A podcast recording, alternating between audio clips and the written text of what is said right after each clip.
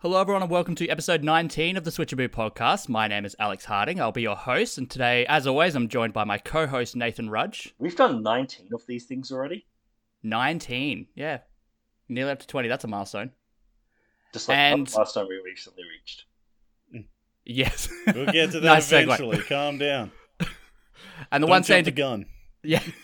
the one saying to calm down, I want to congratulate actually because he has been promoted to the cynical guy, Jake Mounsey. Oh, cool. Thanks, I man. don't have an assistant not- anymore. Don't have an assistant anymore. Uh, but moving on, so we have uh, obviously the Nintendo Direct happened. That's pretty much all we're going to be talking about, um, aside from you know all the other stuff that we do. But super excited to get into it. I actually want to I actually want to ask before and after we get into dis- that discussion, if you had to give it out of ten, Nathan, first up, what would you give that Direct out of ten? Uh, probably a solid 8 9. Mhm. Because it was a genuinely really solid direct, covered a lot of, like, you know, games and stuff across multiple genres, and it was just really well done. I agree plus, as well. you know- I w- Big news that we will talk about. Mm. yeah, I'm gonna say eight. It would have been nine if not for Actually, yeah, no, that's a good point. Thanks. That's a good point. I'll Yeah. up it to 8 because of that. Yeah. It had its highs and lows. Uh, Jake, I'm curious about your what you would give it. Uh, probably about a seven. That's still pretty good. Like, yeah, it was good, but there was like not much that, like, personally I cared about, and Mm. just a lot of dumb things that we'll get into eventually. we will get there.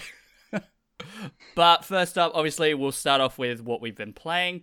Um, Jake, why don't you start us off on that one? All right. Uh, luckily for you, I haven't really been playing a lot because uh, this past week I was actually off in Queensland for my brother's wedding. So I'd like to, you know, Oh, congratulate my brother and you know, uh, the wife Tegan. Great, great, uh, great wedding there. You mean my the sister-in-law? legs are s- yeah, yeah, my sister-in-law. Yeah, my uh, my legs are still recovering from the nine hours of standing up. uh, all the chairs at the venue, no back support. Uh, for someone like me with scoliosis, that was hell. But uh, Oh. yeah. so uh, I I did take my uh, laptop with me because like like I, I wanted to take my Switch, but uh, but my brain's like, nah. If I take my Switch, I'm taking work with me. so I brought my laptop. I I, I brought Skatebird. Uh, uh Mm. since that's uh, on PC as well. Uh, kind of forgot to bring my controller, so I only got to play it today. so Oh, that was that was a shame. Yeah, I've only played Skatebird for about like an hour or so. It's good, but like there's still some iffy things about it because like it does control like you know a Tony Hawk game, but it's very physics based and more realistic. Mm. Ah. So like instead of you know like constantly going up ramps and you know just building up speed constantly, you gotta like zigzag on the bottom of uh like ramps and half pipes to build up your speed to actually like jump higher. And it's just like- more like skate. yeah, yeah, it's more it's more like Skate than you know a Tony Hawk game. So like as someone who has never played Skate, it's uh, a little difficult for me to you know adjust. But Yeah, uh, it's l- less but yeah. But yeah, like I'm only an hour in, so yeah. Ho- Hopefully, my uh my perception of the game improves. Uh, but one thing that I did play like while I was over there, like the the only thing I played while I was over there was Darkest Dungeon, because uh, I'm currently uh testing out some mods for a future stream playthrough, kind of like what I did with uh, XCOM 2. and it's uh it's gotten to the point where it's like I don't know if I've modded the game to be too easy or I have just gotten too good at the game. that because that that's the thing with Darkest Dungeon is it's a hard game. Yeah. So if you're finding it a bit easy, uh, you're kind of screwing things up. So yeah, but uh, but yeah, that that has been interesting, especially um, uh, some things like uh, last time I played Darkest Dungeon on stream, uh, uh, a mod author actually showed up in my chat and was talking about like a new class that they were talking about, uh, that they were working on, and I actually got to test it uh, for for That's this playthrough. Yeah, the uh, the Milkmaid class, really great class, really really great class. I can't wait to show it off. So, uh, Rhett, in the off chance that you you know listening to this, you did a good job. And how Hi, safe for work is it? One hundred percent safe for work. It has no boobie. Okay, that's Okay. good. It, it it is fine. Yes, he was talking about. I remember when he was first talking about. it, It's like, why does everyone always think of boobs when they hear the word milkmaid? It's like, oh, that, I think that we guy's, I think we know why. I yeah, mean, that that that guy is so precious. Clearly, he he's so innocent.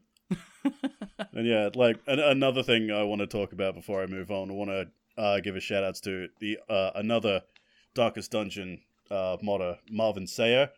Uh, shout out to him. He did such a good job on like artwork and uh, you know his own mods of his own. Uh, he now works at Red Hook Studios, working on Darkest Dungeon two. That's really cool. I Yeah. love stories like that. Good on him. He makes he makes good stuff. He, he makes some good stuff. that's what we like to Yeah. see. Like, you know, Yeah. the, the Yeah. devs supporting the community, like, team. Yeah. The uh the last thing that I've been playing is uh while I was away, I got an email from 343 Industries uh saying that I got an invite to the Halo Infinite multiplayer test. Yeah. So I've been playing that all day. Dude, Halo Infinite is shaping up to be a really good game. Mm, Like, oh boy, oh boy, like just the pure nostalgia factor they've managed to nail. It feels like classic Halo, but with more like new stuff in it. it it, it Hmm. it's great. It feels like I've gone back in time, back in the day in my early teens, like hanging out with my friends playing uh like Halo 2 multiplayer, unironically eating like Mountain Dew, uh, eating Doritos and Mountain Dew and smoking water and other legal substances. Uh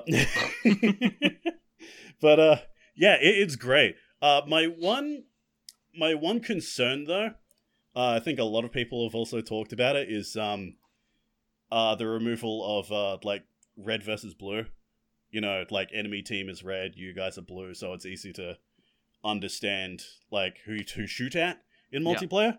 Instead, what they've done is they've made um like a little red outline on the enemies, which uh gets brighter whenever you shoot at them. Mm, Like it, yeah. it, it's okay, it's okay, but there are at times where like you're like uh when moving the camera around too fast, it takes a second to like uh to notice that there's like a red outline around the person, especially if they are using like a blue skin Yeah, for their that yeah, would for their help. Spartan. That's like they are fixing that, but like and it used to be worse in the first multiplayer test, but uh it still needs a little bit of extra work. yeah, okay. Yeah. I I, mean, I think that was like- meant to be a launch title game. Yeah. Glad that didn't happen. I mean, they, they, I mean, that's the point of these stress tests, I suppose. Mm. But yeah, I mean, I'm, I'm personally really excited for the, for the full release. I mean, I, I'm not really a online multiplayer kind of guy, so I'm just excited for the campaign. But Um yes, dude, same. yeah, like if they've been saying like more open areas, um, which I'm curious about because Halo was mostly linear for the most part. Yeah, So- yeah, and like turning Halo into an open world game. Like when I first heard that, my interest just plummeted. It's like I don't care. I don't care about this anymore. Then. I they mean, showed the the multiplayer. It's like okay, okay, Yeah, now you I got my attention. My, I mean, my my interest didn't plummet or anything, but I, I just my curiosity peaked. Hmm. I was like, how is this going to work? So, because you know, I linear games, open world games, I don't really mind. It depends on what I, what I'm in the mood for. But I'm just really curious how they're going to do it and how how it's gonna how it's gonna work. yeah, just like personally for me, open world games like there've been just so much There have in been, in the past like ten years. Like pretty much every game Ubisoft has made in the past ten years has been an open world game that plays exactly the same. yeah, just yeah. a different skin. I'm just bored of it. I think ever since Skyrim, and then you know they've kind of adopted that. Yeah, But it's good. It's good when when you know companies do it differently, like Breath of the Wild, I suppose. Mm. But yeah, you can, that can can kind of get uh, t- tiresome after a while as well. Um, Nathan, uh, for, I mean, obviously, first off, your Nintendo fact. Okay, I'm because I know you you're very excited for Banjo Kazooie. I, I looked for Banjo Kazooie fact. Yay! Uh, so I've got two, one for Banjo Kazooie, one for Banjo Tooie. Uh, so the Banjo Kazooie one uh, in Mad Monster Mansion, you know where the gravestone you uh, give it an egg. Yeah. And it says thank you. Yep. On the initial um, like showing to Nintendo, Nintendo thought Grant Kirkhope was saying another word that we're not allowed to say. They thought he was saying mm, you. so he had to re-record it a few times before you know it was a bit clearer. That's funny. I didn't know that. And the other one for Banjo Tooie. So there was three characters that were not named by Rare. Okay. Uh, so Nintendo official magazine in the UK held a contest giving British fans to name three of the characters. The winners are, like their names were, Old King Cole, so a boss, Mm, yeah. Yeah. Chris I know the P. Bacon, the Yeah. pig in the uh, the Yeah. British you know swim shorts, and Bullion Bill, the uh, old fox in the mines. Oh, nice. And the winners won a original piece of artwork signed by the coders at Rare and a copy of Banjo Tooie. Oh, that's, That's really cool. cool. Yeah, Before it all went downhill. yeah. We don't talk about nuts and bolts here. Uh, I'm actually working on a like. I started writing a um. Wasn't there also an- a Game Boy game? script. Yeah, uh, Gruntilda's Revenge. That's it. I never played it, but yeah, I'm actually writing a script for a video. I hope to. I hope to do about Banjo Kazooie. Ooh. Your passion. Little. Yeah, exactly. A little tease there, but I won't say too much more. But yeah, that's gonna be fun. Um, yeah. So you've been playing a few games. So, I have uh, been playing Monster Harvest. Nice. So this is, you know, what was uh we've mentioned a few times, like Stardew Valley cross Pokemon. In practice, it is Stardew Valley cross Digimon. because it's the whole, you know, you can't run away from battles. So as soon as you enter a Okay. battle, that's it. If they die, they die, and you get their monster essence, which you can then use to increase the soil quality, which increases their base level that they, you know, harvested at. Oh, Yeah, yeah, okay. that, that that is Digimon. Yes. As someone who is uh, currently streaming Digimon Cyber Sleuth at the moment, yeah, that is 100% Digimon. Yeah. and it's just like it's it's a more of a grind and like it just and everything like it's a good game. It is well executed. I did encounter a couple of bugs like where I uh, was trying to put something into something I didn't realize where it was meant to go and then I clipped into the wall and I couldn't get out. Ah. So I just turned it Oh, off. fun. That, so I just turned it off, started again, lost like you know maybe two minutes of time. So it wasn't too bad because you know it has to Okay. save after every day. Yeah. But yeah, like it's it's a good game. It's just to me it lacked its own personality apart from you know it's a farming life sim with a gimmick. Mm. Did you give it six out of ten? Didn't you? Yeah, because it had like it just it was just like I said, it was a solid like game. It just had a few issues and didn't feel like a like its own, Its own thing. thing. Yeah. Yeah. which is unfortunate, but and it's more grindy than you know your monster capture thing is. You want to make bonds with these things, but these are just generic things, and you just keep growing it. And you can only have one of each plant because they'll kill each other if they if you have another one. So you can't just go, oh, here's all my potatoes are now plants to go grind as far as I can. It's like no, you can't. Yeah. Okay. And I think you can only get like four crops in each season to you know prevent you going as far as you can. So it's like Mm. it's it's artificially like limiting yourself. Yep. Yep. Yeah. But uh, today I went over to a friend's house and we played some Smash Bros as well. That's always fun. Yeah. Um, got the rust off a bit. Have not touched the game since uh, was it Jake streamed it last? yeah, when was that? Oh boy. Yeah. Yeah. When you used to do your weekly Sunday tournaments. Yeah, I, I, I used to stream Smash back in the day, but the online was so bad I just gave up. Yeah. Um, but you know, just did some you know five stock matches, items on because you know you gotta have some fun with it. And um, Casual. hey, you have to have fun. What's the point in not having fun in a game? A And then game. we uh, moved on to other, fun. what was it the the five man stock like you know five v five thing. Yeah. the squad battles. That's what it is. I think it is. Like they're I fun. about that. Yeah. That's actually like you know we went oh here's a theme. Try and stick to that theme as much as possible without repeating characters and stuff. Yeah, Yeah, good fun. Yeah. I actually, ironically enough, I played Smash Brothers yesterday for the first time in a while as well, and we did something similar where you had to pick a random character. Uh, I do not like Zero Suit Samus. Yeah, there's Yeah. A, there's a few characters that like I'm just like I don't know how to play this person. Yeah, yeah, it's, it's hard. It's hard when you main when you main a certain character. Who Yeah. are all our mains, by the way? Terry, I have a I have a couple. Um, I What was go, yours, Jake? Terry Bogard. Ah, okay, Like, yeah, like, like I have a lot, but like he's the one that I've put the most time into. yeah, gotcha.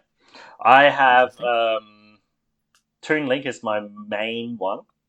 Yeah. and then I also have Lucas and um, Palutena a bit. Cool. Mine is uh, mine is Link, Young Link, or Toon Link. Oh, Uh, you're fun. I like Link. I'm just gonna press B the whole match. Hey, hey, if it works. No, you jump up in the air and press down A. Yeah, down down A when they come close. Um, yeah, bombs and arrows and boomerang from a distance. And this then is why all- I typically play a lot of characters with re- like reflex and counters. Damn those characters. Oh, also Incineroar. Incineroar's good. Incineroar is I fun. I should I practice love him. Incineroar so much. I- it's good to finally have like a dedicated grappler in Smash. Yeah, that's true. I should I should practice Incineroar. But that requires Uh, so- time and effort. That does require time. Yeah, which I which none of us have, unfortunately. Uh, moving on to so to mine, uh, I got Eastward, so I started playing that. Uh, I'm a, I'm only about an hour, uh, about two hours in, so which is still quite a bit early in the game because it's like a 20 hour game. Um, it is there's a lot of dialogue, uh, and it's it's not grabbing me so much yet. But I know it's it's one of those games where I think the more I put in, the more I'm going to get out from it. So I'm persevering with it. It's not to say it's bad by any means. It's and it's it's beautiful. It really is like it's it's graphics and and pixel art. It's just it's a it's a slow starter. Yeah, it's a slow burn. Yeah, it is a slow burn, but I'll I'll probably say more next fortnight. I reckon in the, in the next episode because still very very early into it. You swap between there are two characters though. You swap between John and Sam. Sam's the little girl, and John is like the uh, bushy beard guy. Um, and you can't attack as Sam. You can only stun. Um, so it's a bit. Uh, I, whenever Sam, whenever you have to play as Sam, it's it's kind of frustrating. Um, like sometimes the game forces you. There are there are certain story beats where it forces you to play as Sam, and it's just like, oh, I want to go back to, I want to go back to um John where I can hit things with a frying pan. But Hmm, that sounds yeah, that sounds Yeah. like anti fun. Yeah, but it does. There are some actually interesting puzzles where you play as both and you swap between them sometimes, and that's that is those puzzles are quite good. Um, but yeah, still early days with it. I'll I'm liking it. I'm not loving it, but I'll have more to say. I reckon next time. Um, Knights and Guns. I won't say too much about that one either because I talked about that at length before, but uh, in the last episode. But again, so much fun. It's it's mindless mayhem. Um, yeah, and you just work across a grid on the on the overworld map. Not much to it, honestly, but it's yeah, it's mindless fun. I, I still recommend picking it up. I'm pretty sure it still is on sale for like six dollars fifty, like seventy five percent off or something like that. Probably for like another week or two. So I would still recommend picking that up while it's so cheap. Uh, Psychonauts two, and this game is this game is amazing. This game is absolutely fantastic. It's as someone who loves 3D platformers and very witty humor. and very clever dialogue. It is incredible. It is so good. Everyone has to play Psychonauts 2. You will get more out of it if you've played the original, but you don't have to play the original. It's kind of like Just get the Game Pass Uh, and play both. yeah, yeah, yeah. They're both they're both on Game Pass, so I would definitely I would definitely recommend playing the original. But uh, from my discussions about five episodes ago, it's it can be frustrating at times the original, because especially the Yeah. last level, which I still have nightmares about. Like I've I've played the original, but I never finished it. Yeah, yeah, and the the newer like Psychonauts two is better in terms of you know you know in like old games where like or classic games where it's very cryptic in a lot of what you need to do. And it Yeah. can get very frustrating. That happens a lot less in Psychonauts 2, but it still but it doesn't feel like it's dumbed down in any kind of way, which is which is good. There's there's been a lot of quality of life improvements with Psychonauts 2, and the game is beautiful, especially on Series X. It is incredible on there. Low times are like non-existent as well, which is really cool to see. Ironically though, like I was flicking through the settings and I found a, a like in deep in the settings, there's actually colorblind modes. which yeah, I remember you really mentioning this was yesterday. Yeah, yeah. And it was the weirdest thing to test because there are like there are three well, there are three main different types of color blindness. There's you know, it's kind of simplifying it a little bit. But when I changed it to try to try out the color blindness that I am, it was odd because I don't see the world that way. I see the world normally through my eyes. So when I turned it on, I imagined that's what everyone else sees, but it looked weird to me because of that, because I don't normally see that. which is completely understandable. Yeah, but it's it's it was really strange. And then I turned on the other color colorblind modes, and that just messed with my head.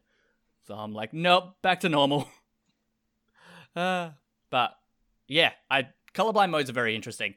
Uh, going on a little bit of a tangent, but I reckon I reckon like my first PAX that I went to, I was speaking to an indie, indie developer, and I can't even remember his, their game now. It was like a two person team, but I was playing the game, and they were getting very confused because like I didn't know where to go and they were like, "You just go there." That like they were looking at me kind of like I was stupid, and I'm like, "Oh, I didn't see that because of because it's purple, and my character like and the outline was blue, so it was very similar." So like, oh, I didn't realize because it's they're similar colors, and then I explained that I'm colorblind and going through that, and they're like their brains just exploded. They're like, "Oh my god, we didn't even consider that."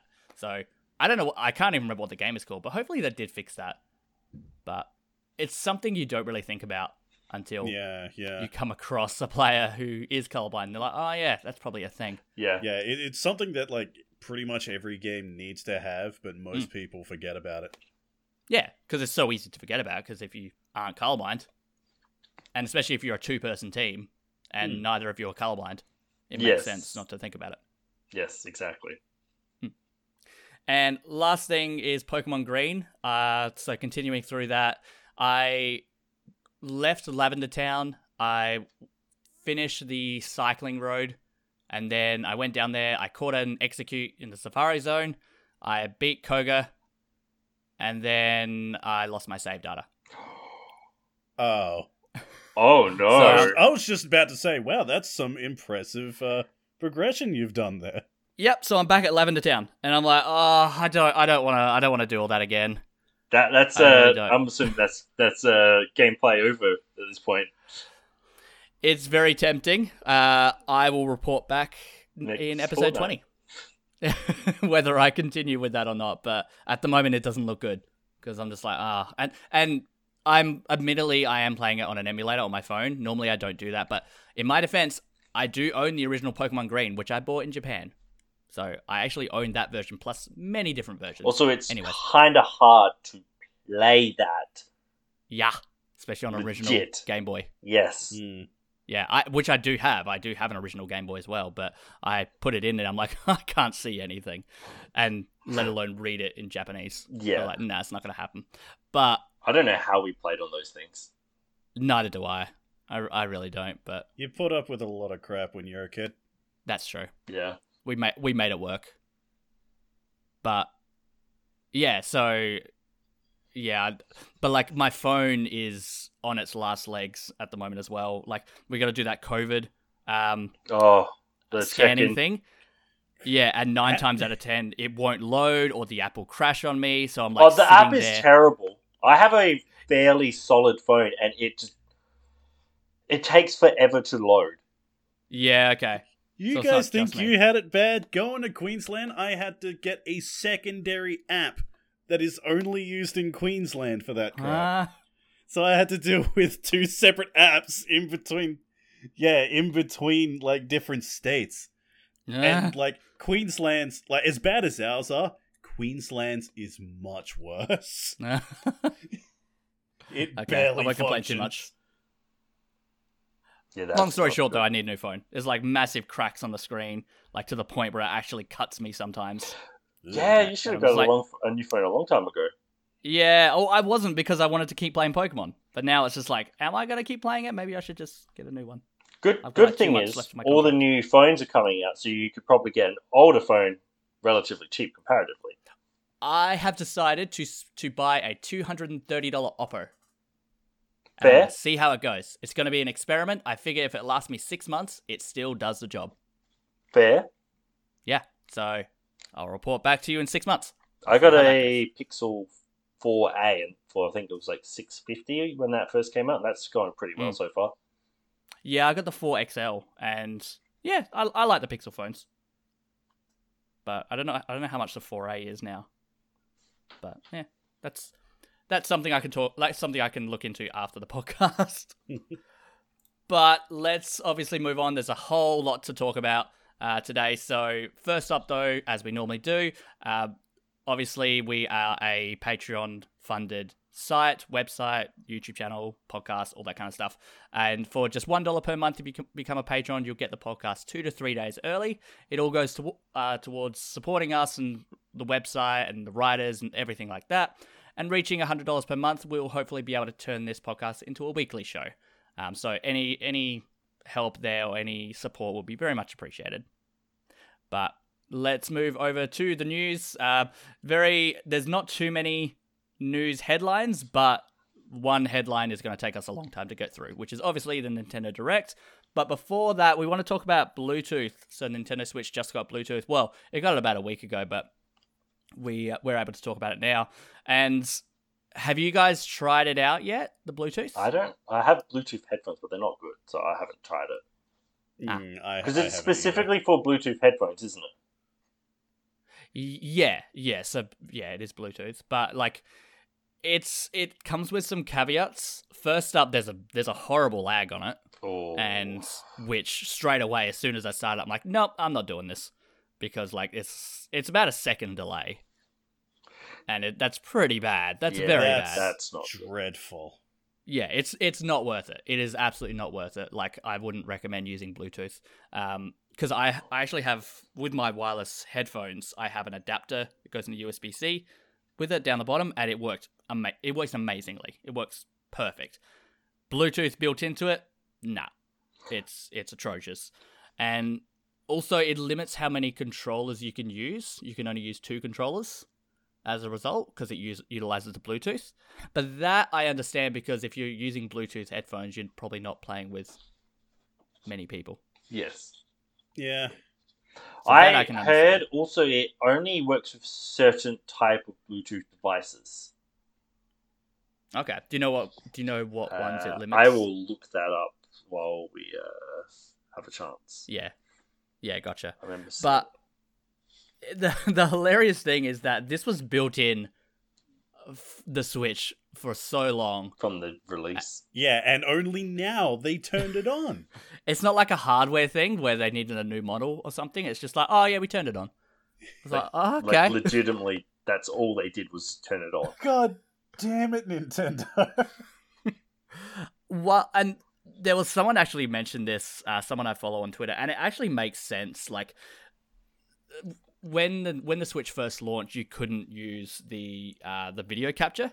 Like you can do that at, launch, which uh, like the reason why they do that and they slowly roll out features is that it doesn't want to utilize too much of the RAM until they can tweak it and optimize it to a point where it's not going to suffer but by adding these in.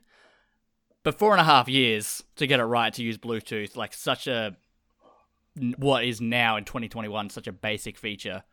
That yeah. took a long time. Come on, man.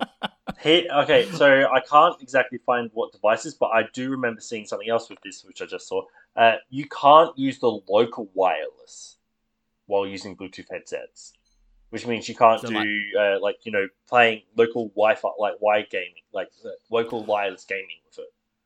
Oh yes. like you know, if you I go did. out and meet some friends, you can't play with it while doing a Bluetooth headset. Yeah, gotcha.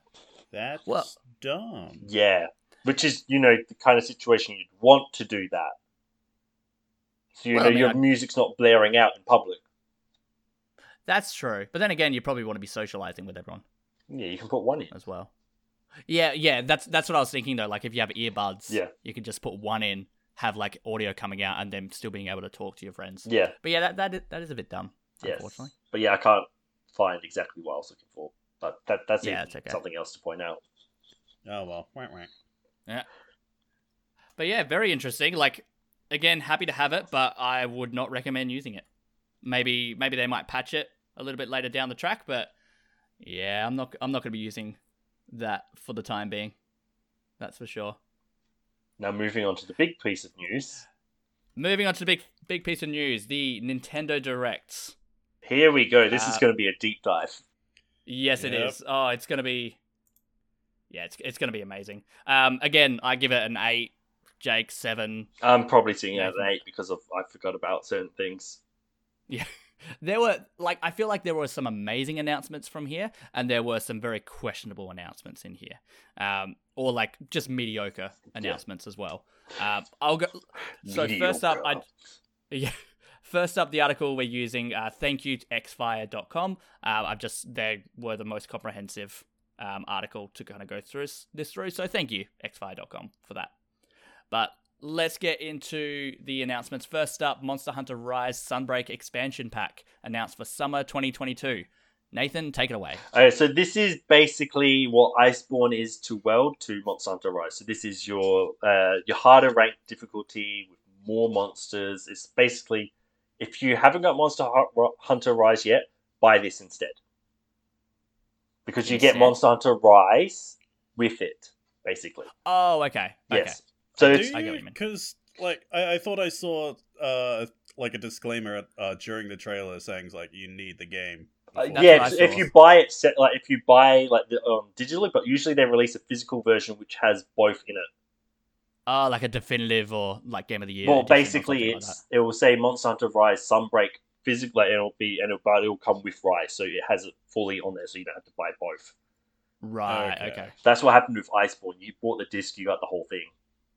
Right. So like online, it will have like you know say forty dollars for or maybe fifty dollars for Sunbreak in, if you have Rise, but it'll be Yeah. you know 90, 100, whatever it is for both.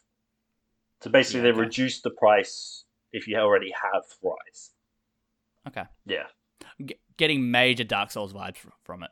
yeah, it's looking really interesting, Mm. but there's not much we know about it. It's just going to be No. you the big major expansion that comes out. That's where Yeah. we'll get more news coming out, which is American Summer 2022. So within a year, we'll get it. Yeah. Yeah, basically. And that's pretty exciting for Monster Hunter fans.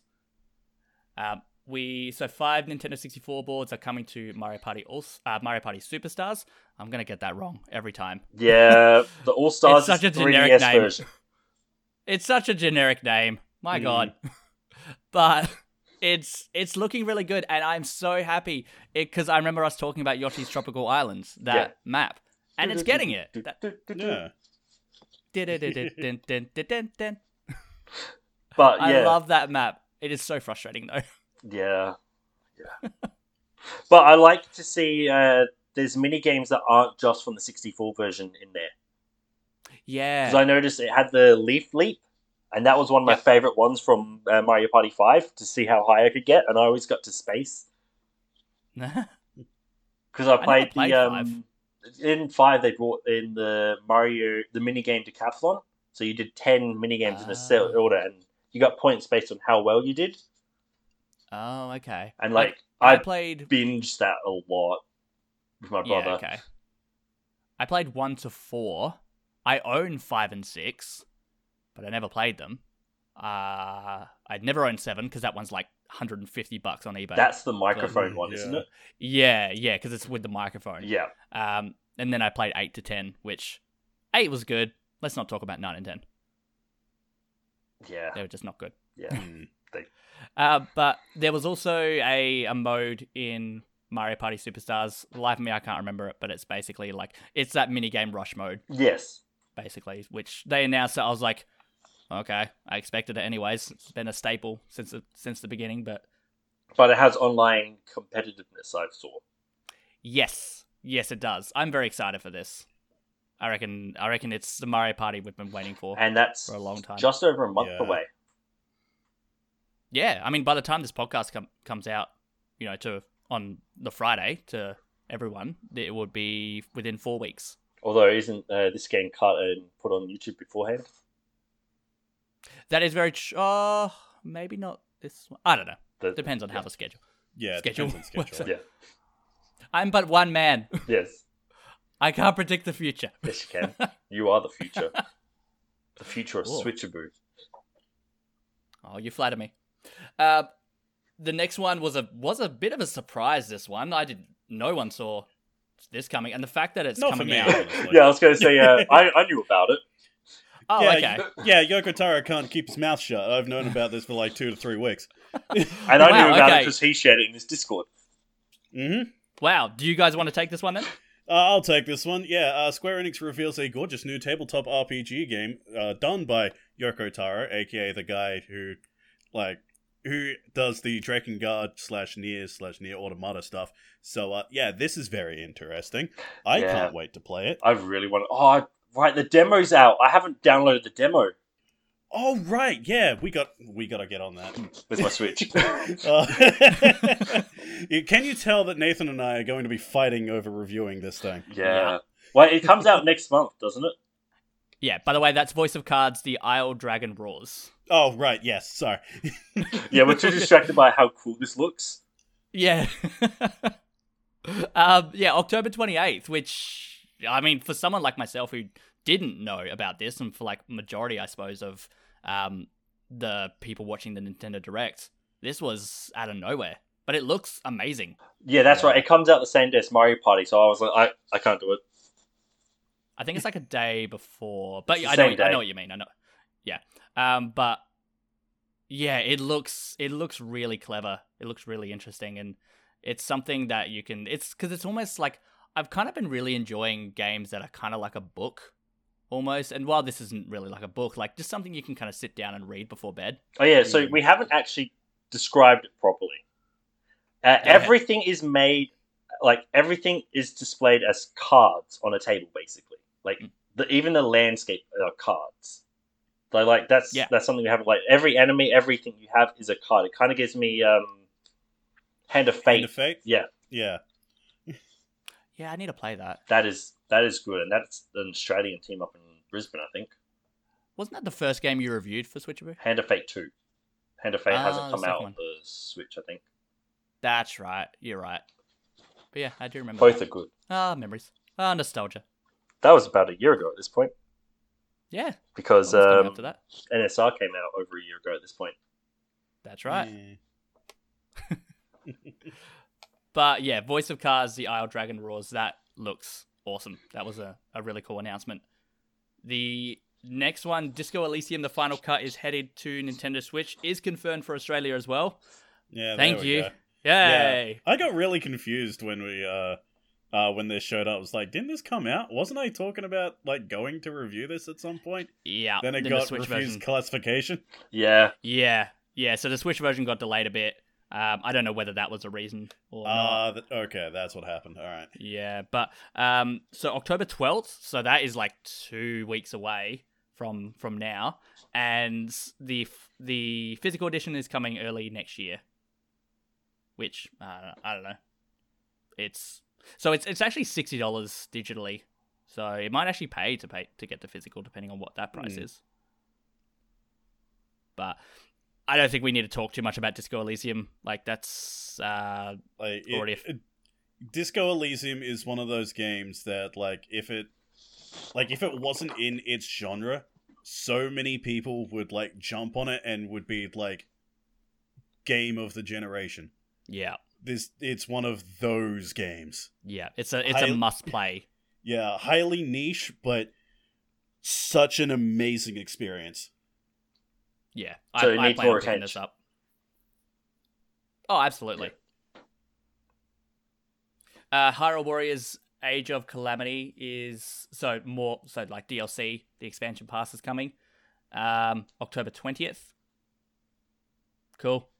Yeah, more content Yeah, for it this is game good. is still getting support. Yep. It's Alright. still a thing. It- so it's going I to mean, be a big game when it finishes. Yeah, They as are. you'd expect. I mean, I I have a feeling as well. I mean, because it was always going to get ex- uh, DLC and expansion, but like I have a feeling they're they're using this as well to give us more time for Breath of the Wild 2 Yeah. as well. It kind of buys a bit more time. Especially Which I- I suppose considering is it's Zelda's 35th anniversary. Good. What, what's happening with that, Nintendo? uh, well, I mean, we get Ocarina of Time, but I'll say that I'll I'll leave that for. No, we, we got the Little later. Game and Watch. The Legend of Zelda oh Game yeah, and that's Watch right as well. And yeah, Skyward you, Sword HD. You, you guys get all that cool stuff for Zelda's 35th. What do I get as a Crash fan for his 25th anniversary? You get a Funko pop Pop. vinyl. Yep. Yay! You're not salty about that at all, are you? No, not in the slightest.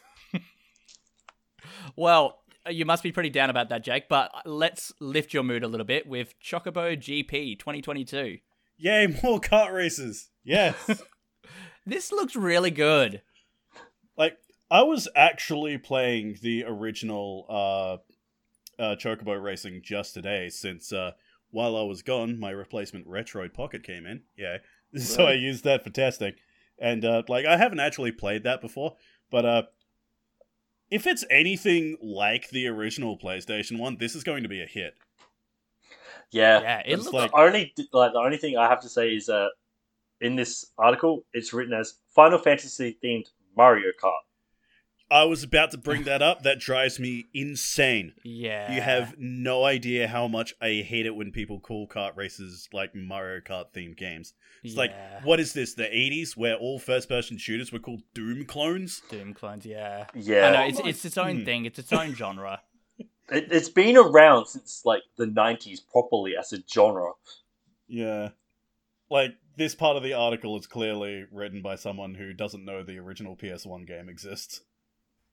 Yeah, it could be. But even still, like back getting back to the game, like I like the item management. Was that in the original? Where you Uh, like have to power it up? I've only played it for a little bit. I've only had like two or three races in it. It was mainly just a test to see if the uh, analog sticks on this thing worked. But um, I think it did, but it wasn't Okay. very obvious. So like this Mm. time around, it seems way more obvious. Yeah. that that's how it works. Yeah, and I, and I think that adds that extra level of strategy, which I actually miss from from like Mario Kart. Yeah, yeah. Because sometimes it's like, oh, I've got a I've got a shell. Eh, I, I I'll don't really want to. Also, I'll- it, I'll it it actually um, Yeah. not just you racing on chocobos. You actually are in carts. Yeah, yeah. Mm. Yeah, because there are different there are different characters. Like they I said, can- Gilgamesh in the trailer. So Yeah, Yeah. yeah. The, the the original didn't really have characters outside of, you know, Chocobo and Fat Chocobo and like White Mage. They were all just random enemies Yeah, from Final Fantasy. While this one is clearly heavily inspired by Final Fantasy IX because it has Vivi and Steiner in it. yeah, I thought that was interesting. Yeah. Steiner, my favorite character from 9. you, you're Yeah. just very excited to play this game, though, aren't you? I'm I'm just happy that kart races are being made. Yeah. hmm I miss the genre so much. Yeah. For the longest Like, time, it was just Mario Kart. Yeah, Mario Kart and nothing. Yeah, they probably thought they couldn't really compete, but I don't know. Maybe maybe something changed. I don't know.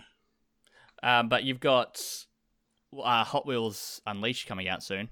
Yeah, I can't wait for that. Yeah, that actually looks fantastic. Yeah, I I- That does look really can't- Jace wants that Yeah. as well. I legit cannot wait to get my hands on it. Yeah, and that got a mention in the direct in like its um, quick reel Yeah. Yeah. thing that it did. Uh, moving on, so the there's another presentation on October fifth that will reveal the final Super Smash Bros. Ultimate DLC fighter. An Any predictions? for an announcement. Yeah, Now, Jake, uh, you you pointed this out, the date of it specifically. Yeah. October 5th. The exact same day that Nickelodeon All Stars Brawl comes out. so uh what does that mean? Sakurai's kinda kinda doing a blizzard here and trying to, you know, kneecap the competition. Hey, if it works. Yeah, I mean, who remembers Battleborn? I do. Um, I really don't think they need to with Smash Brothers. Like, I mean, that might be what they're doing, but my god, mm. I don't think I, don't- I really don't think they need to worry about. Nah. Especially About this is it. This is the end. Yeah, this is the mm. last one. exactly. Like so it's it's probably going to be something big. Yeah. will it be? Will it be Sora? They've said, I- haven't they actually straight up said no Sora is not going to be I, in it before? I, I believe someone has said no Sora because Disney. That's Yeah. why we got Sephiroth instead. Yeah. Okay. Yeah. Uh, don't quote me on that though. So. yeah, I, I remember the same thing. yeah, So- yeah. That that sounds like yeah. I believe that happened, but like for me, when it comes to like big holy crap moment characters, uh. The only thing I could really think of that I would personally like is Master Chief. Yeah. Okay. No, watch it be a watch it be Fortnite guy. Yeah. Yeah, let it be Oh, Jonesy. Default dancing all over the. Oh my god. please no. We I thought got you'll- Steve. I thought you were gonna say Crash. Oh, I like Crash would fit, obviously, but like I think personally that wouldn't be as big Yeah. Okay. as something like Yeah. Master Chief. Although I would like But Spyro. like, yeah, I, I I would love Crash or Spyro being the Hmm. PS1 fanboy that I am. I just I just don't know who it's, who it could be at this point, other Yeah. than those. Conker. could you imagine? Dante, Yeah, Dante maybe. dude, I would love Dante so much. Just style dancing, mid combo. Now the question is, do you think it will be a Nintendo character or something that's not Nintendo? He'll be I- another Fire Emblem character. I don't think it will be a Nintendo character unless it's Yeah. something, unless it's you know, Geno or like something like a Nintendo character that people have been wanting since like day one. I we don't we think it's going to be a technically don't Waluigi. have a Gen Eight representation yet, though. Yeah, and That is people are true. t- people are terrified that it's going to be uh Cinderace. I have seen. Yeah. That's a good point. I actually didn't think about that. Although you know we already have a fire with Charizard And Incineroar. and Incineroar, True. and we have a water with Greninja. We could actually get a Rillaboom. How do you remember these names? He's a Pokemon nerd. Yeah. Well, like so am I, but like I just I I stopped really caring about names after like Gen five or six. I mean, you know, Rillaboom. It's pretty Gorilla Boom. He's a is monkey true. that plays drums. He's He's- cool. Yeah. He's pretty rad. He is very rad. Now, this one I am super excited to talk about. Yeah, you, Um, you got on I- this quick. I was gonna say, I was like, damn. Yeah, I did. Oh, this I'm so happy about this one. So, Kirby and the Forgotten Land in 2022. you mean Breath of the Kirby? wow. Breath of the Kirby, super uh, Kirby Odyssey, Kirby or Kirby of the Wilds? Kirby Yeah. of the Wild. Ah, it looks incredible. I'm so happy about this, and I've been wanting 3D Kirby for so long. Kirby for oh, probably the last 10 years, aside from Planet Robobot, has just felt so stale. And like I played, I didn't play Star Allies. That's just- good. St- Yeah, Star Allies is good, but it's more of the same. Yeah. Exactly, exactly. And it has been more of the same. Aside from Planet Robobot, it just felt like Star Allies looked like Return to Dreamland, which also looked like um, Dreamland. Triple Star Deluxe. Like it was it is that Return to Dreamland or the Wii one? yeah. Okay, That- okay. That, that's Um, the we want. Yeah, okay. But it's yeah, it all just felt so samey, and now this looks incredible. It's finally in 3D, like fully 3D sandbox. Actually, I don't know if it's sandbox. but, Uh, like, 3D still. adventure game is what it's described as. yeah, so I'm thinking maybe like Super Mario, uh, Super Mario 3D World, but you know less diagram I, I, kind of. I get more thing. the Breath of the Wild vibes. so you, it seems reckon more open, open world, world, but like, yeah, and more adventure style to it, obviously. yeah, Yeah, like to me personally, like just seeing like a boss fight from the uh from the trailer, it feels to me more like um like a Mario Odyssey style Mm. open world where like there is clearly levels, but you can do whatever you want in them. and that's and that's so exciting, especially as Kirby. You know, he's got the bloom bloom bloom. Yeah. like ah it's it's gonna and like stealing other abilities and that was so it's so perfect for 3d and like how have they not done it since but yeah i'm i'm incredibly excited for this and like it's it's po- it's kirby and post-apocalyptic it's nice and pretty and colorful but like it's everything's run down. It's like a civilization. Like i kind of think of it like a colorful i am legend. Now, here's the Uh, question How much Dark Lore are we going to get? uh, we're probably going to get lots. yeah i'd, I'd say so. Because the kirby, Kirby, games can lore be pretty is dark. Kirby lore is Yeah, dark. yeah yeah, like seriously, look it up. It's some like eldritch horror, like straight up from like H.P. Lovecraft. It's crazy. And you only get it from the pause menu. Yeah. uh, that's funny.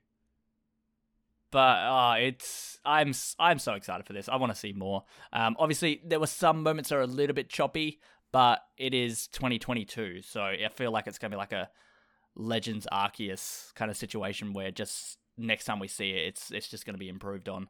Yeah. Probably um, October next year. You reckon late October Yeah.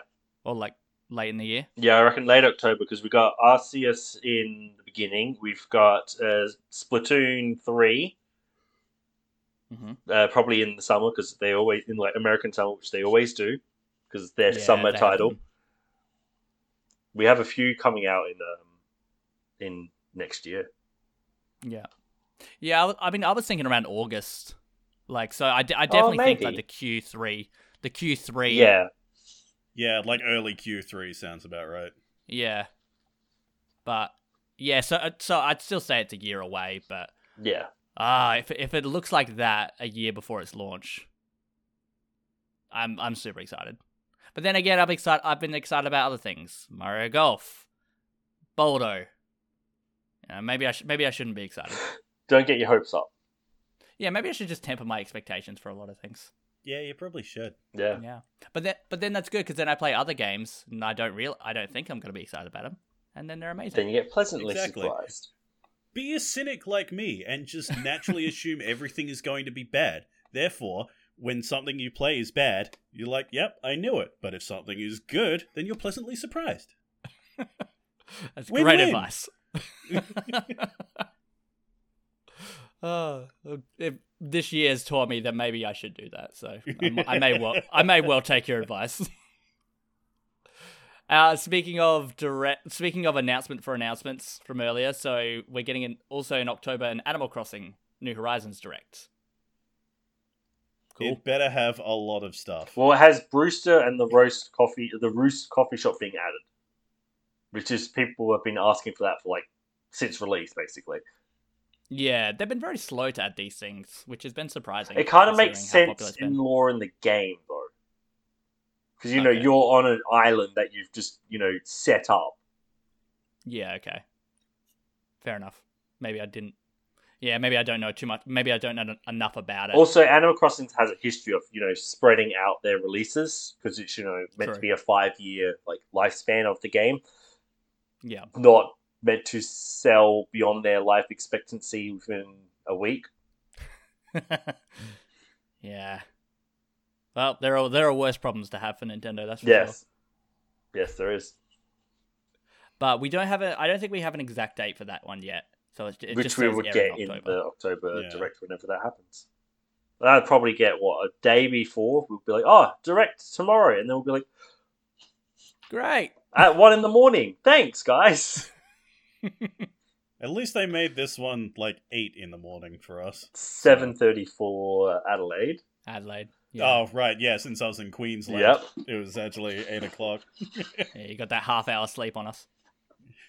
I mean, I was already at work watching it. Yeah. I started work at eight thirty that morning, so I was like, "Oh, I'm gonna stay in bed." You're like, "Quick, eight- run, eight run, finished- run!" No, I finished at eight ten, and then I rolled out of bed and sat on sat on my computer chair. Oh right, yeah, because you don't even have 'Cause to I move work for from your work. Lucky you. like, All right, gotta go to work. Two steps, sit down. Ah, uh, travel's hell today.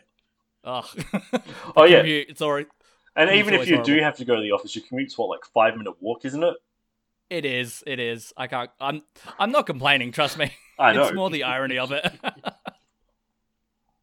oh, it is. It is actually really good living so close to work.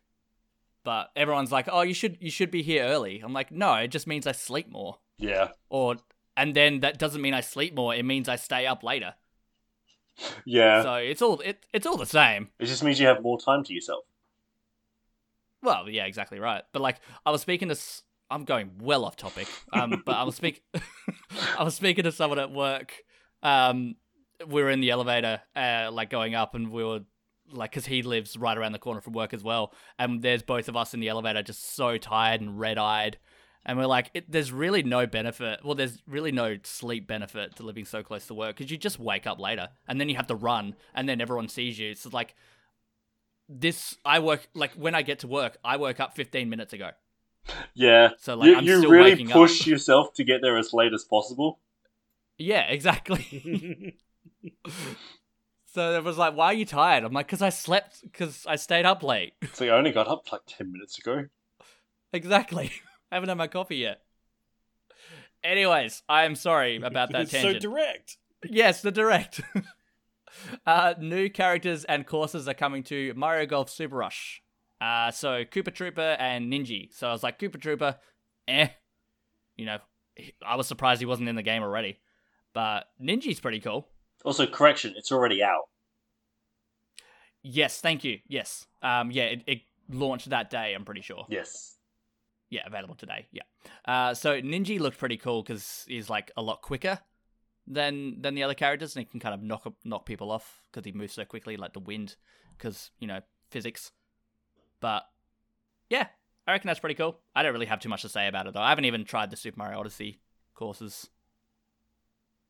You guys don't even have this game, don't you? No. Nope. It is No. golf. And you I you mean- weren't very uh, thrilled with it, so I was like, yeah, I won't get it then. it's okay. Like Yeah, but it's got to be better say- than okay. Yeah, I would say if it goes on sale, but then again, it's Nintendo. So, So- although they do have the blockbuster sale, That's what I was about to say. They do have whenever- blockbuster sale at the moment, but yeah, whenever whenever get a game's on sale for Nintendo, it's like thirty percent off, and I'm like, eh, it's still yeah, I, I remember seeing blockbuster sale. I was like, oh, up to seventy five percent off. I'm like, none of that's going to be Nintendo. no, and it and it wasn't. Seventy five percent off was only Dragon Ball, uh, Dragon Ball FighterZ or Dragon Ball FighterZ, sorry, um, and that is always seventy five percent off. which I'm assuming isn't the uh, the edition with all the DLC as well. no, yeah, yeah, probably it's not. just- No. Yeah, it's just the, it's just the base version. So yeah, there's always one game seventy five percent off, and then they're like thirty percent everything else. So it makes it it's marketing. Yeah. you know that's that's It's marketing that's 101. but- Yeah, exactly. But yeah, and then uh, Bioshock collection and Borderlands collection with the uh, sixty percent off, which is not bad, but I wouldn't get it on Switch. I'd probably get that on my Series X or PC Fair. Mm. if I was ever going to. Uh, we will have a lot to talk about for this one Disney Magical World 2 Enchanted Edition. It's a holiday 2021. Man, Kingdom Hearts is looking really weird. Yeah, it's yeah, it didn't age well, didn't it? Nah. So, so this I- I was knew they were initially a 3DS game. All right, thanks for Yes. cutting off on the joke. All right. I, I mean, I I said it before. I was talking before. I didn't realize you were going to do a joke, but I was gonna say, like, well, they they had to cut down some things to get Kingdom Hearts three to fit in the Switch, but all right. It's Also, you Ah, know, to get man. also to be to, for it to be allowed release in uh, China. Uh, anyways. oh, that makes me laugh every time. Uh, Alex, do you know about that? no, you know I have about, no. Uh, in Kingdom Hearts, like the Chinese version of Kingdom Hearts three. Oh. Uh, every scene with Winnie the Pooh in it, uh, they just removed Winnie the Pooh and just have a amorphous white blob What? Why? because. oh, uh, you don't know this? You, you- No. you don't know. Is, uh, No. What what's the name of the uh, Uh, Xi dude in Jinping? charge? Xi Jinping. Yeah, like uh, there's a uh, common like gag that people just like refer to him as Winnie the Pooh. So he has outlawed that character in the country. Oh my god. how how low is, is one person's self-esteem that you have to outlaw an entire franchise because a couple people, well, you know, probably many people, but still refer to you as that. You're you're you're in a position of power. Of course people are going to make jokes and say things. Ugh. Ugh, it's hilarious though. That is that Is is very funny. The fact that it's just like an amorphous blob of white. the, the anyways the trailer to disney magical world 2 like i i was just watching it and it felt so uncomfortable to watch like the the the character models their face their face reactions. Like I said, it was a Uh, 3DS it game, yeah yeah. And it looks well, like a, yeah that is true. It does it does. It's just an upper 3ds game and it doesn't look it doesn't look good at all. But i laughed when i was like uh when it got to the frozen bit and then um anna said do you want to build a snowman? I'm like she said the thing. I clapped when I saw it. wrap it up. We're good. We're done. she said it uh moving on from that one quickly uh we got oh this is great so star wars knights of the old republic So it's The the, original release, to- not the Yeah, remake. The, the, yeah Which- oh yeah of course it's probably better, Yeah. yeah honestly, from what I've heard with uh, updates with the uh, the remastered version. yeah Oh boy. But this is coming out November 11th, and that's relatively soon. Yeah a month and a half So if you want Uh, to play yeah, KOTOR, I've never I've never played it. neither I've, have I. I I've own it been on like interested to get into it. yeah, I own it on my Xbox uh, Series X, but I don't think I would play it on there. RPGs, you know me, I don't really like sitting down too much for RPGs. Um, so But with This this, is you get to play it on the go. exactly, it's perfect for it. You were gonna say something, Jake? Yeah, like uh personally for me, like I'm not a fan of Star Wars, so like I won't pick this up. But like this was back when BioWare was good. Yeah. Yeah, Well, yeah, before, you know, everything happened and made that company kind of fall apart. Before they were no longer BioWare. Yeah, Well, this was before this was, Anthem. Yeah, well, that's it. This this is when they made like Jade Empire as well, Yeah, yeah. which is like incredible. BioWare has made some great RPGs and from what I hear, Knights of the Old Republic is one of the best that they've made. Oh, yeah. Like I- I, I believe the sequel is the best they've made from what I've heard. But, but like, yeah, if you're a Star Wars fan or just someone who likes, you know, Western RPGs, go pick this up. It's Yeah. you're probably not going to find anything better. No, and it's probably like I I think I saw it was like 15 20 dollars something as well. Oh, wow. so- That's really cheap. Yeah, Um, I mean it's a it's an old game. Yeah, but, like, you know, people Still still, release re-releases. those at, like, really expensive. like 30 40. Yeah. Uh, and yeah, like this was this was right before they started with Mass Effect as well, so like it Mm. naturally transitioned into their own IP Yeah. and then became Mass Effect, which obviously the tr- the, the trilogy is so well renowned as well. Mm. But yeah, Well, then the obviously, duology. like it's yeah, and then obviously things changed. It kind of went downhill from the third one, from what I've heard, which I still need to play. And, as and then So Andromeda it's- happened. Uh, yeah. I, I need to play it, but again, it's like like I said, it's it's such a big game that I don't think I'll play it unless it comes to Switch, like the Mass Effect trilogy, which I'm surprised it hasn't. To be Yeah. honest, It it really should. yeah, Same with Dragon Age. Yeah. Well, yeah, exactly. Or the Steam Deck. Yeah, I'm probably. Uh, Yeah. Who am I kidding? I'm gonna buy a Steam Deck. Of course, I'm gonna buy a Steam Deck. it makes um, the most sense to have. Yeah. Ex- Exactly. I just realized the next time we record the podcast, I'm gonna have my Switch OLED. No, okay. Congrats So, so that's you. something you can talk about. Exactly. you can give it a review right Um, here on the podcast. And Metroid Dread. Oh wow, yeah, that's the same day, isn't it? It is. That's so soon. I'm excited now. Anyways, uh, for half of the announcements not coming to Australia, this one, but both Dying Light games are making their way to Nintendo Switch. The sequel is coming as a cloud edition, cloud version, so meh. Yeah, so we can't play it because we're Nope, Australian. February 4th. And apparently, oh, I saw a uh, half tangent, but not really. Um, I saw someone on Twitter trying to play another game, cloud version, and it was like, you are in a queue, you have to wait 20 minutes Wait, what? to play your own game that you bought. So uh, they only allow a certain amount of people so that the infrastructure can hold That's oh my. and gosh. remain stable. What is this, Final Fantasy 14? like I, I get why they do it and like they make the they make it smooth if that's what they have to do but it's it's not there yet. Cloud gaming is not there yet. And i get they kind of have to go through this process um, and stress tests and you know technology advances and all that kind of stuff but i'm not going to touch it until you know it's it's where it needs to be and especially in australia as well but anyways, Dying Light. So the I mean Dying Light Platinum Edition that is coming as an actual release, uh, October nineteenth. So yeah, that could be, that could be pretty cool if that's God, all of these games coming out in October. yeah. October's yeah, October's October huge. is so packed. Yeah. Um, for for context as well, I for everyone listening, I I have my own spreadsheet of all different releases, um, like everything coming out from what we know for from now until TBD, basically. Um, it it takes a long time actually. It's a lot of work. Uh, but anyways, I sent over October's schedule, and I'm, I sent that screenshot. I'm like, I'm so sorry.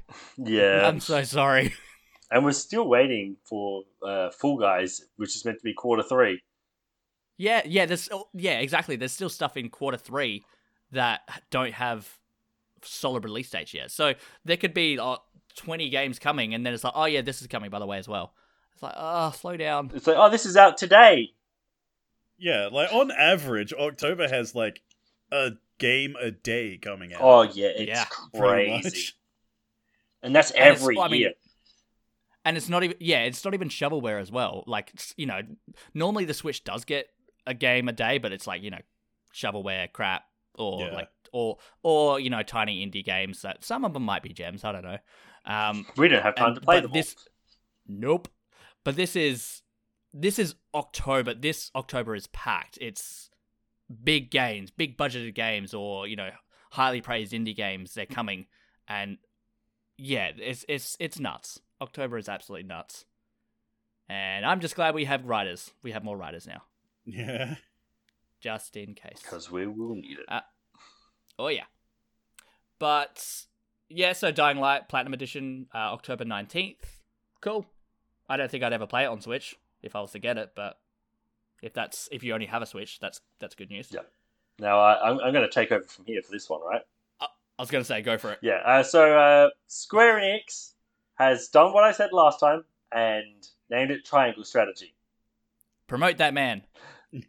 Uh, so um, the launch date is March fourth, twenty twenty two, and um, but the trailer showed off a little bit of extra stuff, but um, they've spent a lot of time fine tuning the game based off the demo and what people sent back in feedback, which is really good. Like they, that's what I like about yeah. uh, what is it? The what's the studio that does it? Or is it just a sub like a sub studio of Square Enix? It is, I- but it's yeah, it starts with think an a A. sub-studio, Yeah. Basically, like this team tends to do like demos early, get you know the feedback, and then they improve it, and that's what you like Hmm. to see from teams. Oh, 100 percent. because you know it's better than releasing a game like oh here's this game that we haven't told you about and it's good it's not good it's like oh instead of Yeah. here's a demo let's improve it from here and it kind of makes you know you feel like you're part of the like process as well but no Yeah, it exactly. generally looks really good um i also saw there is a collector's edition releasing in europe which comes with like a set of dice, cards, art book, and a like a diary, a box or something, like for like the diary in game.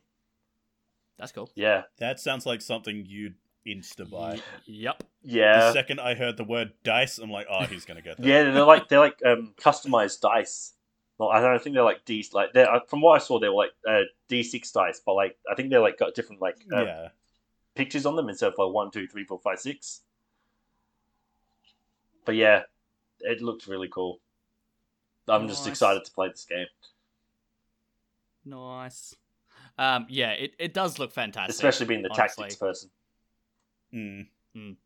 But how bad is that name? It's, it's pretty bad. I mean, That's we knew this was going to be the case as soon as they did, said but Project Triangle Strategy name in progress. It's like, Like- no, it's not. I had a shred of yeah. hope. Octopath Traveler was pretty bad at the time, but Triangle Strategy takes the cake.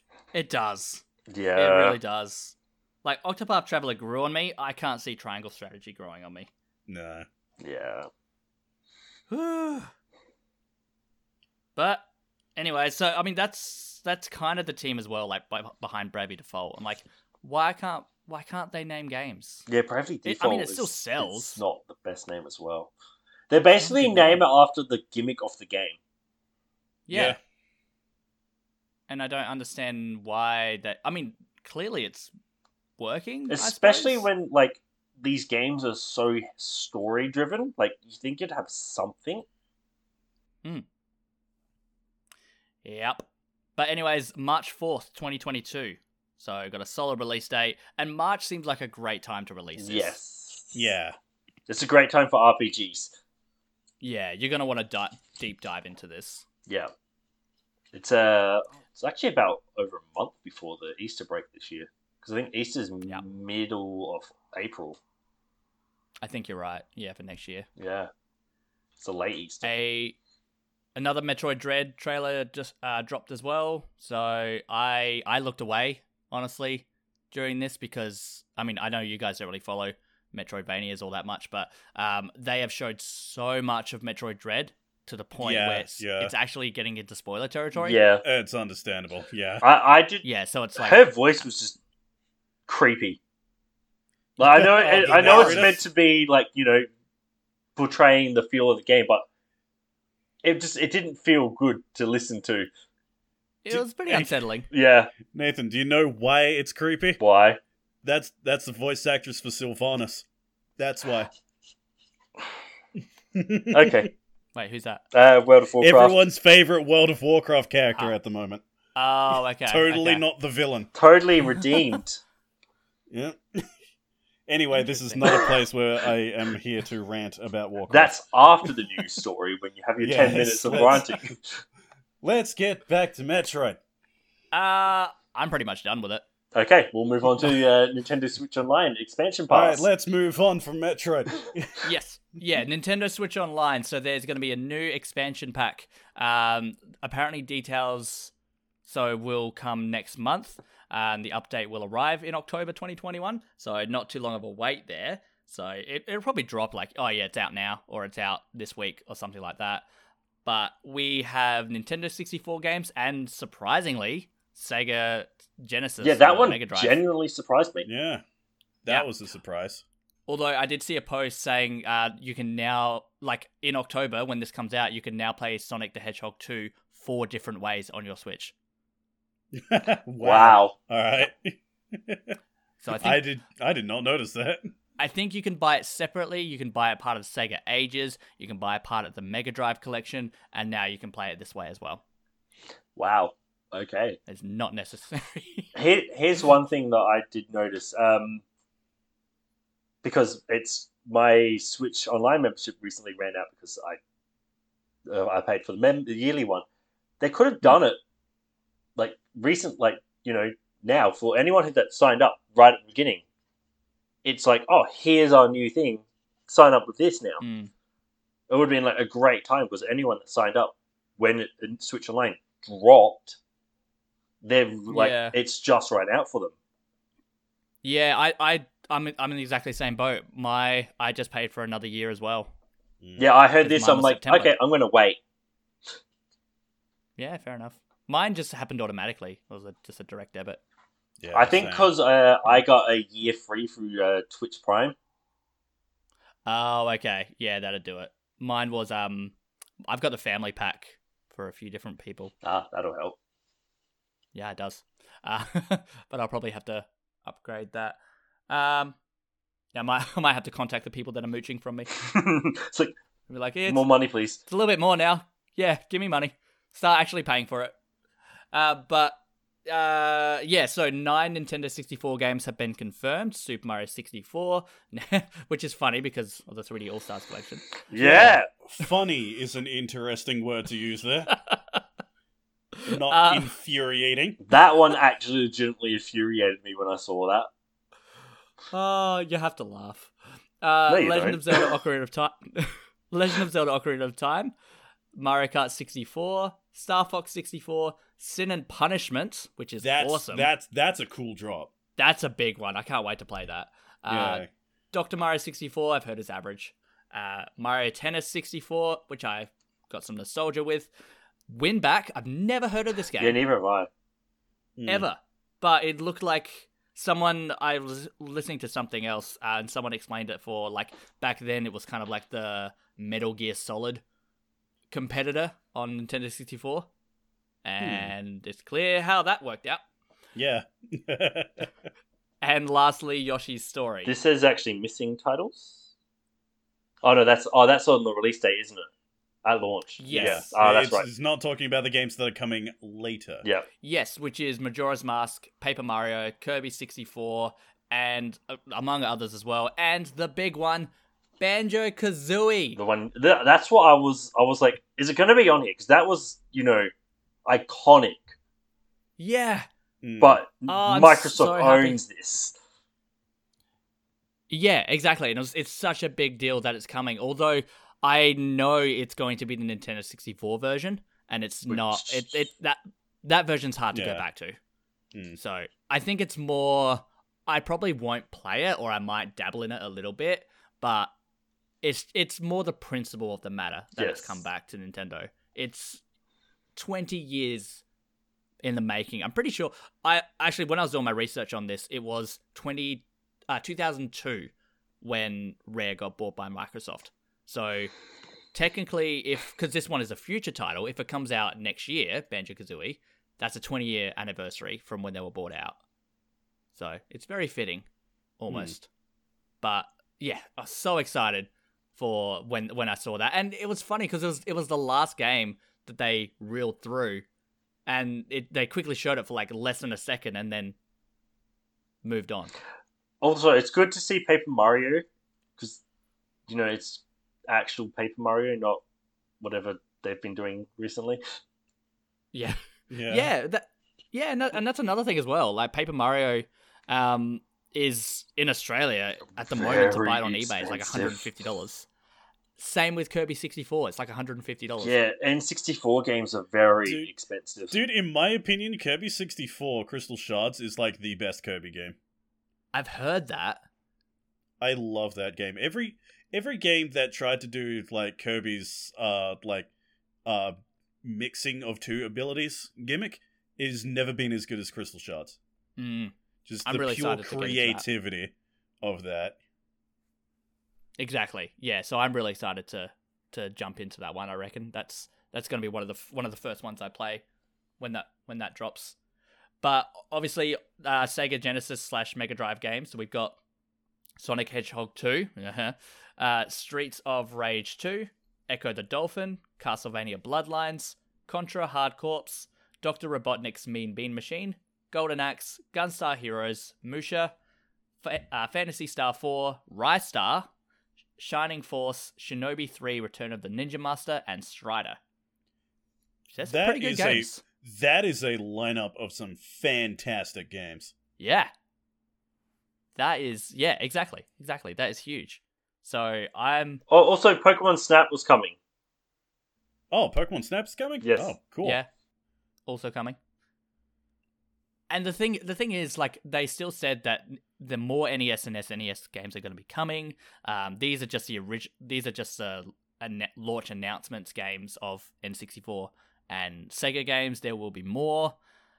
Nintendo Switch Online, like, yeah, it's gotten a lot of flack and their online system's still not great, but there's a fair bit to look forward to. Plenty to come. And it's, it's just Yeah. be a matter of how much more expensive it is. Yeah, that that will be the big question, but Like if it's an extra five bucks, then you, yeah, that's fine. oh, so But if it's no-brainer. like double, no. Yeah. yeah, that that that'd be hard to swallow.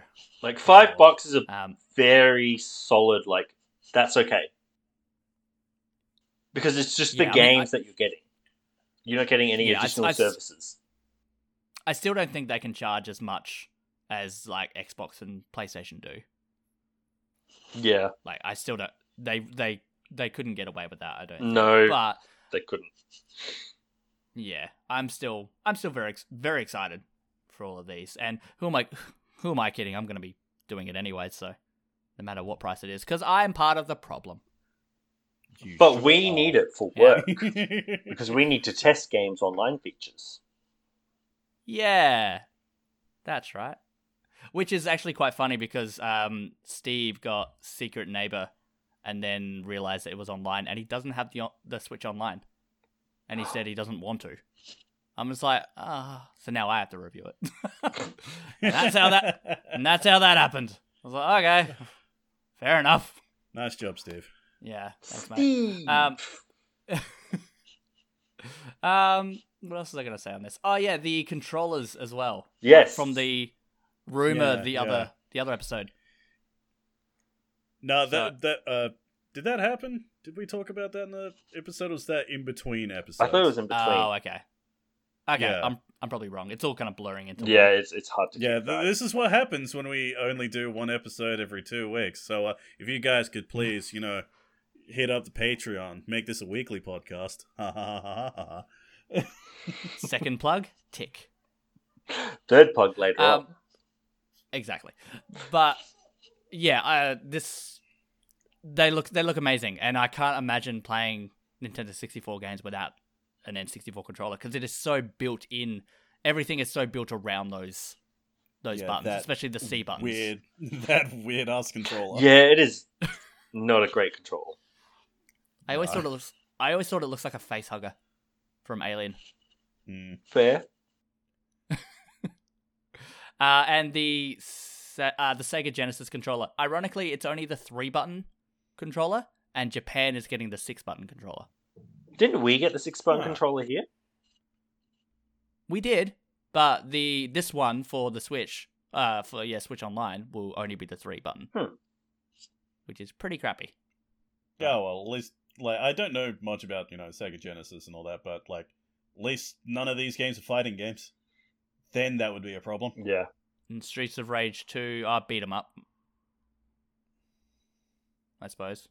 Yeah, But if you if you get Mortal Kombat, That'd be interesting Maybe. to see if that ever yeah. comes. Need those fighting games that actually utilize all six buttons. Yeah, that'd be interesting. They also showed uh, images where it has the home buttons on the top of both controllers. Huh. Huh. Yeah. So I'm pretty sure I've actually got my Super Nintendo wireless controller here. Uh, very. s- Oh, actually, the Super Nintendo controller doesn't actually have a home button, which is very Okay. interesting. Odd. Yeah, That's like I, interesting. I think you actually have to click uh, ZL and ZR, like the additional Super Nintendo buttons together, like so. Ah, okay. Because yeah, you can see that. Um, and yes, you have to click them together, and it brings up the menu, and then you have to go down. It's a it's a whole thing. Whereas now the Nintendo sixty four and the Sega Genesis or Mega Drive controller will have built-in home buttons and capture buttons. Well, there we which go. So much better. That's pretty cool. Yeah, I will be buying all of it. Maybe not the Sega Genesis controller, Not as much but nostalgia. most of it. Yeah, exactly. Yeah, and that's just a personal thing. Uh, yeah, moving on from that big story, because that was a really big story from the direct. The Shadowrun trilogy is releasing next year on Nintendo Switch. I have Boy, no. I really wish I didn't buy the trilogy on PC last week. No! Literally the worst timing for this for me. Yeah. That's horrible. Ugh. oh well. What can you do?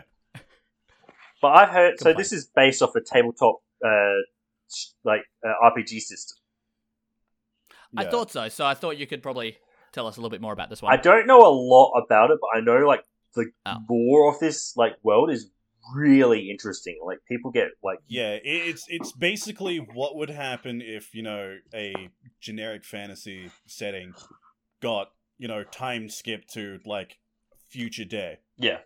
So you got like orc hackers and like elven gun runners and stuff. okay. Like yeah, I've heard like it's a really good like system to play as well. But like the system is so tied into the lore, so it is a bit hard to get into. Yeah, okay. Interesting. But yes, uh, more games coming to the Switch. Gonna be good.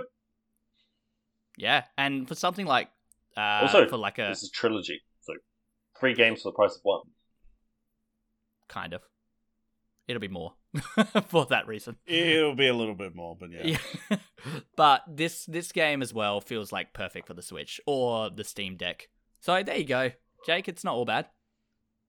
Yeah. When you get a Steam yeah, Deck, you can play I- it on there. I- hey, like Oh, at least since I have the PC version, I can at least mod it. also you can play it now. yeah, that too. Also very true. Um, Konami finally confirms Castlevania Advance Collection, so that wasn't that, that's out already. So oh yeah, that Download was yeah on So, the yeah. launch. Yeah, yeah, we talked. Yeah, we talked about this uh, a couple episodes ago. It's like the As rumors part of a that leak. this could be happening. Yeah, So I I haven't played any of the Castlevania Game Boy Advance games, but I've heard they're incredible. They're like really highly like it was like a peak of Castlevania. yeah, yeah. Like a lot of people say that Aria of Sorrow specifically is like the best. So and yeah, that's out now. So Get on it Go get it. It's pretty. if cool. you like that genre. yeah. Uh, ActRaiser Renaissance is out now. So like a remake of the original ActRaiser. Yeah, of of all things, like a old SNES Yeah. game. Yeah. which was part of a leak from uh, GeForce. Like Nvidia Yeah, came yeah, out, which kind of goes, okay, all of that is legit. Yeah, which Wasn't is that the one- crazy. Wasn't that the one we spoke about the other week where it had like uh Chrono No, we haven't talked about that because I only just No, saw no. this. Because I just see the leak suggested a remake of Chrono Cross, and I'm like, okay, yes, I am, I am, yes.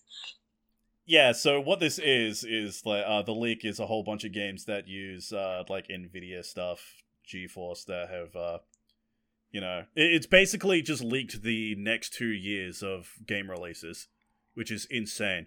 There are some like really interesting games. Like a lot of them are just called like Project So and So, but you Yeah. can kind of tell, you know, what that's going to be based on, you know, what company is making it. But there's uh, some interesting things like Kingdom Hearts 4. The Mhm. Kingdom Hearts mobile game is coming to PC. So is Mhm. Crash Team Racing Nitro Fueled. Hell yeah, I'm excited for that. Finally, we've been waiting two years. Wanting this, like, now. Yeah, because that's your favorite game. Yes. Yeah. But yeah, there are like hundreds of games on that list that was straight up just leaked. It's like we basically know every PC game that is going to come out in Mhm. the next two years. If they happen to have like console releases as well, well, that's just a plus. For, for reference, with uh, Chrono Cross being my favorite game, year 12, I had all this printing credit, which I didn't use. Nah. I printed off the entire walkthrough and I still have it. That is- that's amazing. That is over 300 pages. damn, dude. Yeah, uh, I, I impressive. locked up the printer for for a solid like half hour. That's amazing. Uh, I bet teachers love you. It was the library printer, Uh, so it was only students. But yeah, also Final Fantasy IX remake in that leak. Final Fantasy Tactics remastered. Oh yeah. Isn't that coming out yeah, soon? there's. Uh, Or is that I a new don't tactics game coming out? That's a new tactics. Oh, that's game. right. Um, and there was also the that's where the Grand Theft Auto uh remake. yeah, yeah, right, was right. Vice City Three and San Andreas. Yeah, they were they were in there too. So yeah, that that's real. That's Mhm. happening. So a lot of interesting things there. But obviously, yeah. Anyways, let's talk about ActRaiser. Um, I I've never played this game, but I've it's always kind of been one that you know people talk about and like speak fondly of. Um, yeah. It looks a little bit choppy from the Ooh, from- yeah, yeah. That was the first thing that stood out to me. It's like these animations need a lot of work. yeah. So maybe wait. I don't know, a couple months for some updates or something, maybe some patches and whatnot. Uh, but yeah, it looks it looks cool and like the swapping between a 2D side-scrolling, you know, action game to a city builder. Yeah, that was neat. Mm. Mm. It kind Really of gave me um Sakuna vibes. I was thinking that as well. Yeah. Uh, I, I was about to say it gave me Smelter vibes because it kind of does the same thing. Yeah, Smelter. You enjoyed that game, didn't you, Smelter? I did. Smelter was a really good game. Yeah. There you go. Um, so Deltarune Chapter 2 is out now on Switch. Cool. Obviously, a lot of people have been looking forward to that. Uh, Jake, I know how you feel about that, so you don't have to say anything. yeah, I'll, I'll just wake me up when we talk about the movie. I, I was gonna say, should we uh, talk about that at the end because that's gonna be a, a big thing. Probably. Yeah. Um, All right, yeah. But anyways, Delta Delta Rune Chapter 2 um, is available now. So I know a lot of people are looking forward to that one. So go download it. Why not? We'll, we'll Uh, get rid of all the games first. Well, yeah, that's it. More Splatoon 3 news. Um, so This was exciting. yeah, this yeah, this got this gave us a lot and there were there were definitely some moments where it was like uh, actual exploration. Yeah, that's what I'm excited about because I Splatoon three. I'm like Splatoon. I'm more interested in the story than the multiplayer aspect. Yeah, the Splatoon has gotten very it got old kind of quickly for me. Yeah. So I'm actually excited to hopefully have something to, you know, sink my teeth in. The best thing to do with Splatoon is have friends over, chuck it on different TVs, and play it for fourteen hours. Was it Jake? It was 18 hours. Eighteen hours. Oh my god! hours. No wonder why you got sick of it so quickly. I didn't get sick. Yeah, the first was- one I played a lot. It was the second one that like uh, burnt me out. Yeah. But yeah, like that gaming session, wasn't that day off? That was day Like, off. Day of release. Actually, I think it was the day off. No, no, it was day off because I played the story mode, finished it just as you guys rocked up. Right, right. Hmm. But yeah, we we played it so much we lost track of time. It was like, oh, it's 10 a.m. the next day. I had to go to a, a friend's house to go watch Game of Thrones that morning. Good god. Yeah, we, So so yeah, I mean this time. this looks fa- this does look fantastic, and you you're in like um there's different A abilities. There was like a Spider Man ability, well. Mm.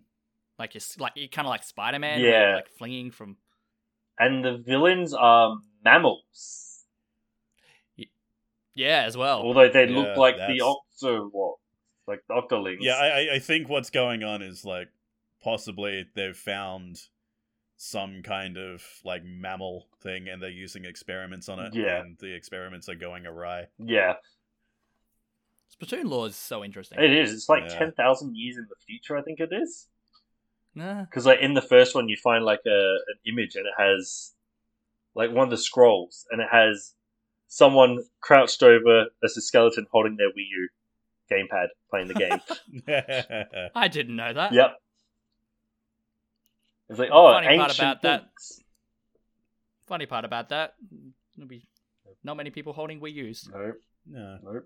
He's probably holding a Switch. They sure are. Uh, Jake, do you want to take this one? Sure thing. Very so, fitting. finally, like nearly 1400 days of absolutely nothing. We got more Bayonetta stuff. Yay! Finally. I just like the. Uh, that being the said, I am Twitter. o- yeah, that being said, I am irrationally mad that we didn't get to day 1400. Yeah. it's like, come on, at least wait another two weeks, please. But hey, more Bayo. Finally. Yeah, her hairstyles. About damn time. Good. That's the second one. I did like the I- short hair from the second one. Yeah, nothing can beat Bayo 2's design. That was Yeah. that was really good. But what I do like about this though is the hairstyle is based on you know, the same hairstyle she had when she was, you know, like 5 or 6 years old. Huh. like little Cereza. So I believe what's going on based on, you know, a whole bunch of things that I've taken from people also, you know, thinking about this. They uh this is happening in a weird uh time setting cuz like Bayonetta story is weird and at the end of Bayonetta 1 some time shenanigans happen.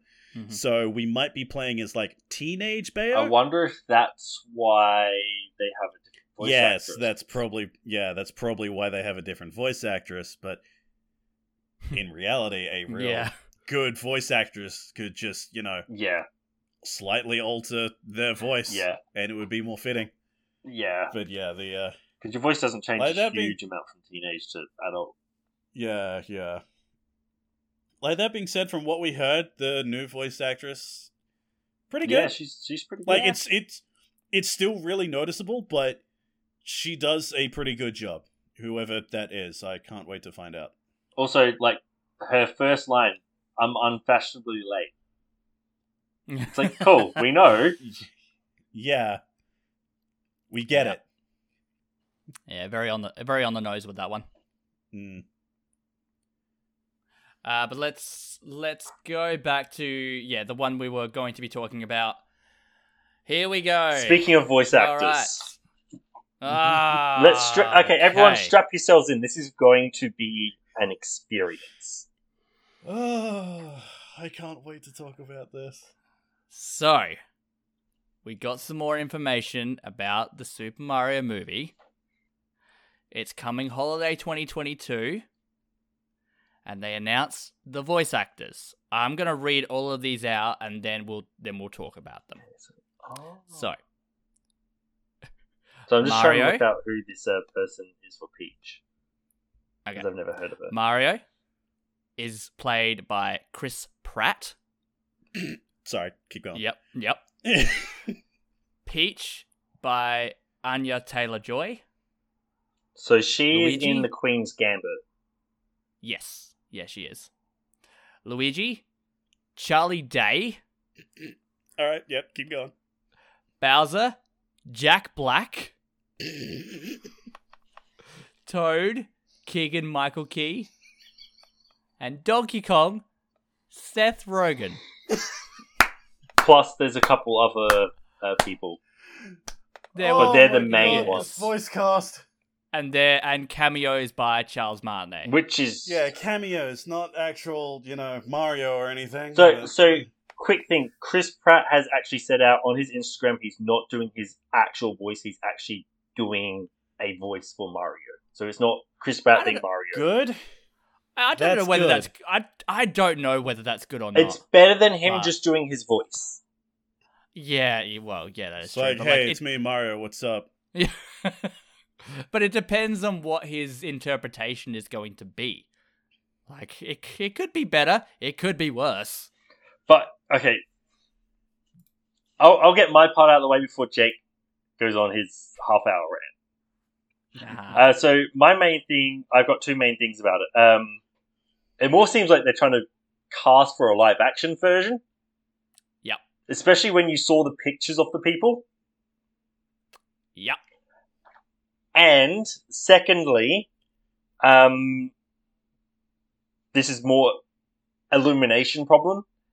Um, animation when it first, you know, was a thing to draw people in. They got big names.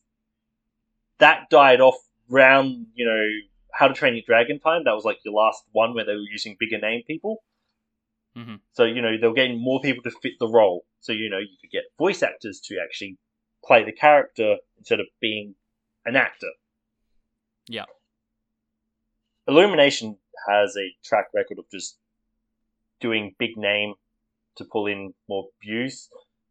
Yeah. But you have a Mario movie, which is the biggest name out there functionally. You don't need these big name people to drag people to the movies. hmm You could have. And my main thing is Mario. You could have got new blood to actually work with Charles Martinet to be Mario long term, because Charles Martinet hmm. eventually has to, you know, pass on the role. You know, age is going to get like catch up to him eventually. Exactly. He's, this like, could have what, been the 70? perfect chance for someone to actually fit into the role for the future. Yeah. But we have No, it's Chris Pratt. yes, big name actors. No chop, no like no shots against Chris Pratt as an actor. He's a good actor, but I don't know how he is as a voice actor. Yeah. Oh, he he did voice. uh In Onward, Emmett. but he also was No. just in his own voice. Yeah, yeah, but, mm, yeah, yeah. No. Onward, yeah, he was in Onward, the Pixar movie, which is basically D and D. But yeah, but like he he was Emmett from Lego Movie. As oh yeah, well. he wasn't. Lego. Yeah, like I, like I believe he did like a slightly altered voice from you know what he usually did. But, uh, does. Yeah, Onward but, was uh, just his voice. so was yeah. Yeah. So I'm because I, I was I was always going to see this movie. Like I'm still going to see the movie, but I think now for different reasons. Oh yeah, same. Yeah. I, I was I was always going to see it because like just the idea of a new uh animated uh Mario movie, especially if it's made by Illumination. I already know it's going to be a trash yeah, fire. as soon as Illumination was confirmed to be doing this, yeah, I, I had no hopes. Yeah. I I mean I personally don't have too much of a too much of an issue with Illumination, but like now that I've seen the voice cast, yeah, I'm s- I'm going to be seeing this movie for very different reasons, and that is just like what is this? What is it? What is it going to be? Do you know what I found out about this? Not a lot of people knew there was going to be a Super Mario movie. Yeah, Yeah, you'd, did- you'd be you'd be surprised how many people don't actually keep up with gaming news. there's a fair bit. I I love Jack Black. He's an amazing actor. I Uh-huh. cannot see him as Bowser. Yeah, No, I would. no, I would have uh, picked more, you know, Mark Hamill as a better Bowser because he does villains.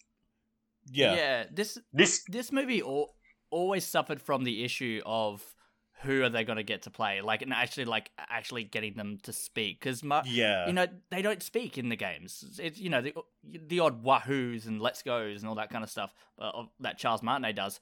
Obviously, you can't have an hour and a half feature length animated film where they're just wahooing everywhere. Yeah, because like as Charles Martinet, like yeah, he his vo- uh, his his work as Mario is good as you know just little vocal quips in a video game.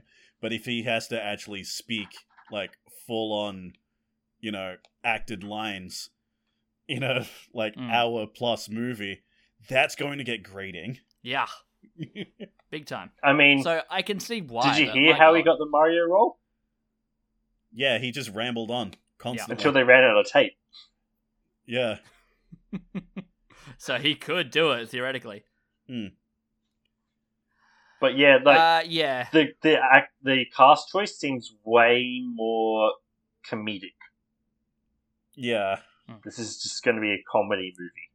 Well, yeah, like Chris Pratt, uh, Charlie Day, Jack Black, uh, Keegan Michael Key, and Seth Rogen. They are all comedians. So who's ready for that uh, iconic Seth Rogen laugh of Donkey Kong?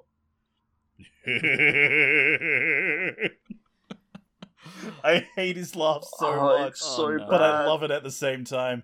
I I can't wait for them to like thinly veil some kind of weed joke.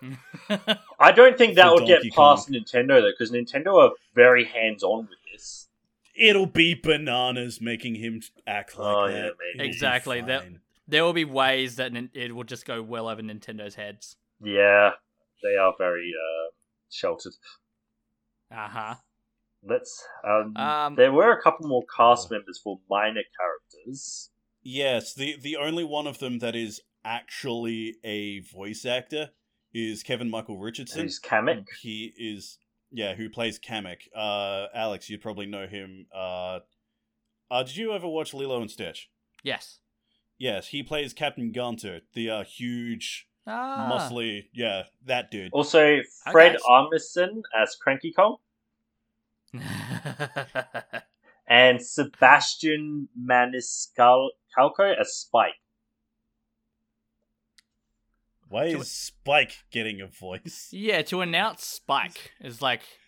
I don't know what it is with Nintendo recently, but they've been trying to push Spike like crazy. Yeah. They really have. I don't get it. I don't get it. Although, in saying it, that what Spike does kind of fits the illumination thing of, oh, pull a random thing out of your mouth. With, like, you know, But- it's going to be the Minions uh, character.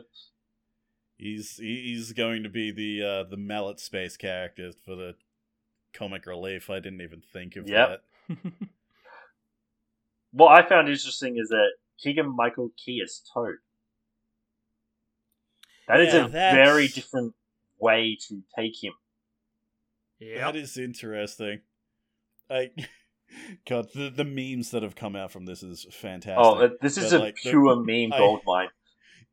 I I love seeing uh one uh Key and Peele skit uh that someone redubbed as Toad. The uh uh the AA run. Uh, bit. Please tell please tell me you guys know that. I, I know the bit, but I haven't seen this redubbed. yeah. It it is so good. I have not. Yeah. He's he's Uh, a sub uh, teacher and he's calling out like the class name and he goes, "Hey, Aaron, Oh. hey, oh Aaron." no, I have seen that. I Yeah. have Yeah. seen that.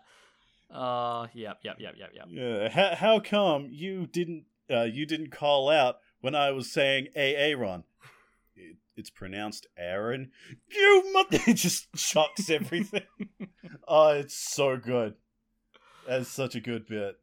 I'm just the amount of videos I've seen of like Chris Pratt from Jurassic World, and like Yoshi voices over the dinosaurs. Oh god. Yeah. it's gonna, it's gonna be amazing. or the uh, Charlie Day, uh, you know, as Luigi. The, the pep yeah, the Pepe Sylvia bit. Or how I how is need the that- spaghetti? What is your spaghetti policy? yeah. I need entire episodes of Always Sunny reanimated with with Charlie Day's Luigi.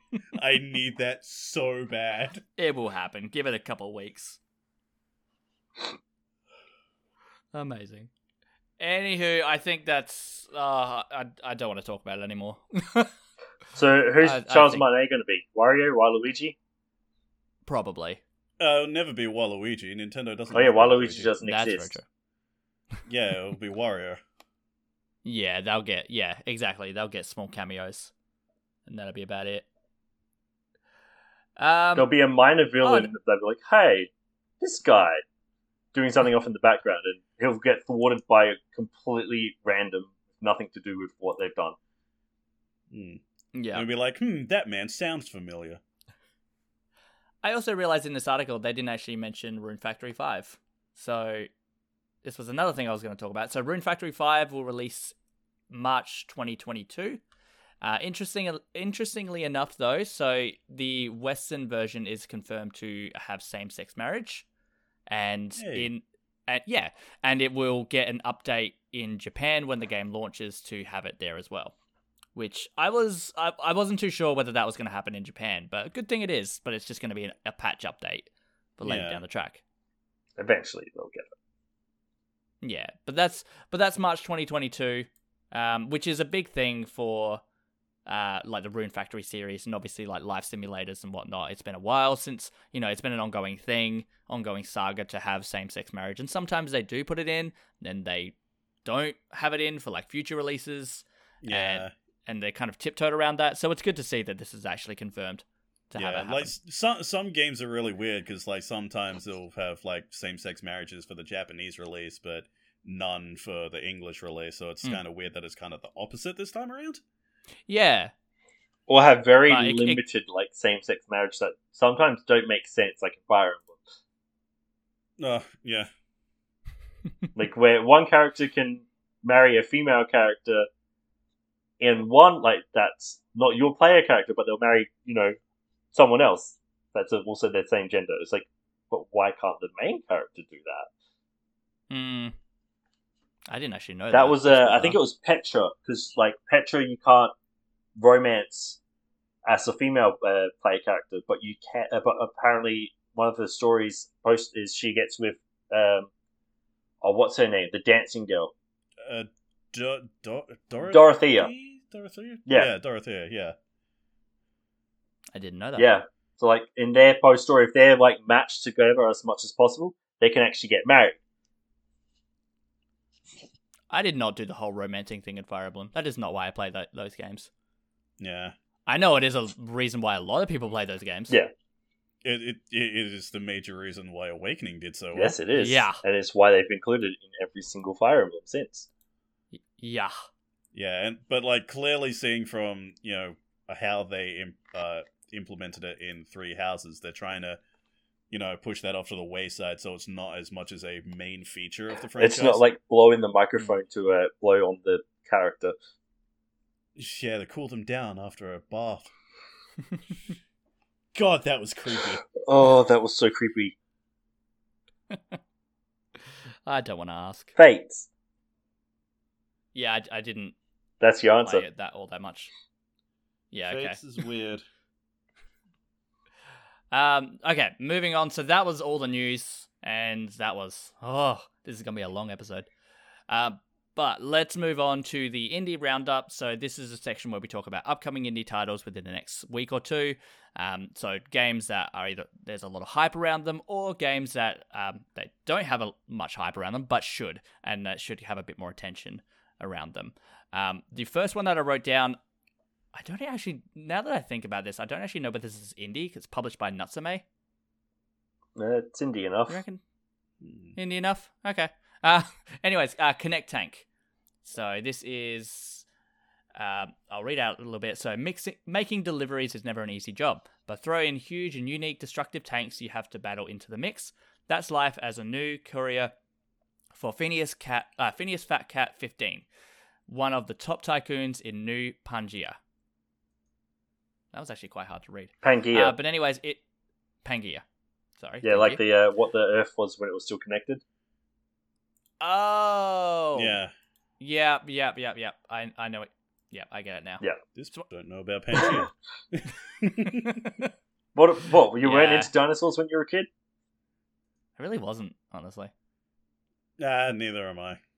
Dragons are cooler. Yeah. Agreed. That and Nickelodeon, apparently. Anyways, this this game looks really interesting. Like it's very like Nathan. This might be a game. Yeah, it looks interest you, actually. really interesting from what I can see. I Mm, need to see a strategy trailer. RPG, but yeah, but with a bit of puzzle elements. And you're battling like at the top one v one. It's it's obviously got like the kind of rock paper scissors aspect to it as well. I mean, I haven't got a, uh, a review for until the uh, end of October, so if we get it, I can do it. This is it comes out in two days as of recording. So on Tuesday. That's, Probably by the time this indie roundup comes up. yes, it'll be actually the same day There you go. because you normally release on Tuesday, don't you? Yeah, normally do it on the Tuesdays. It's the easiest day to do So it. there you go. It's, it'll be released when you hear this. There you go. Uh, next up, releasing, well, if you're listening to this when it launches, uh, tomorrow, but for easier, September 29th, A Juggler's Tale. This game, I've had my eye on this for quite some time. Um, actually, Bruno is tackling this one. It's his first code that he's received from us. Oh, neat. hey, good on him. Yeah. Um, but yeah, this game looks fantastic. So lead Abby, the string puppet, through a grim fairy tale world while you solve riddles, evade traps, and shake off pursuers. A Juggler's Tale is a cinematic puzzle platformer. Play as Abby, the marionette, and make your way through a medieval fairy tale world to find freedom. Why can't I So- think of the game? There's a game that it gives me Uh, the exact same vibes. Uh, I mean, I'm getting kind of like it's similar to, I guess, Limbo. that's and, the one I'm you thinking know, of. y- Yeah, yeah, but like a, a bit different. Um, it's this is actually really interesting. The strings that she's been controlled by can actually get in the way of certain Oh, uh, certain obstacles. Oh, that's a cool idea. that's actually really yeah, so it adds to that puzzle element, um, which is really interesting. Apparently, the game only goes for like two or three hours as well, so it's very bite cool. sized. Well, assuming you can So- actually solve the puzzles. yeah, that's true. Two to Uh, twelve hours. Two to a hundred. Depends how stuck you get. Ex- exactly. But visually, it looks fantastic. It's got like a really co- like a medieval fairy tale Yeah. world. Like you can see that straight Yeah. away. Visually, it's I I really, really, do, good. Yeah. I really do like the idea that you are playing as a marionette puppet. Yeah. Like everything is in strings. That is that is interesting. I'm surprised uh there really hasn't been anything like this art Hmm. wise. Fun fact: This is kind of off topic, but fun fact: Eiji Aonuma actually studied marionette performance, Huh. uh, uh, like creating marionettes. That's Huh. what he studied at university, and he had no experience in game development. And then he got a job at Nintendo. That man That's can quite a leap. talk himself into a job. Yeah, yeah. Only only become the legend Legend of Zelda director and producer and Hall of current Hall of Famer.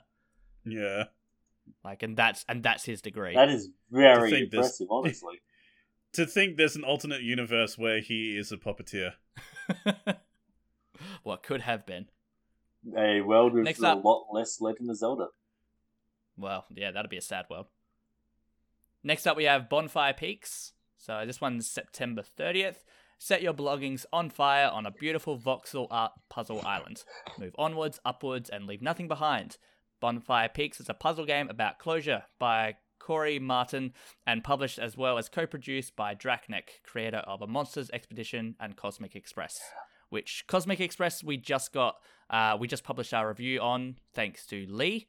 Um, so he published that review, and he also did their other game. Uh, oh, I can never remember the title. It's uh, it's hard to build a snowman. It's hard to build a good snowman. Something along those lines. I'm sorry. Yeah. A good snowman is hard to build. There you go. That's the one. That's what it is. Um, Close enough. Close enough. but ironically, as well, Lee is doing the review for this one there you go. um, our other newest writer.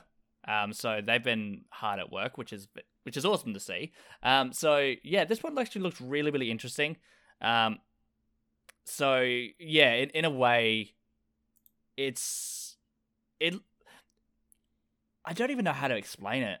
Almost, it's kind of like um like you've got to pull out blocks and then you can use them as steps to go up further.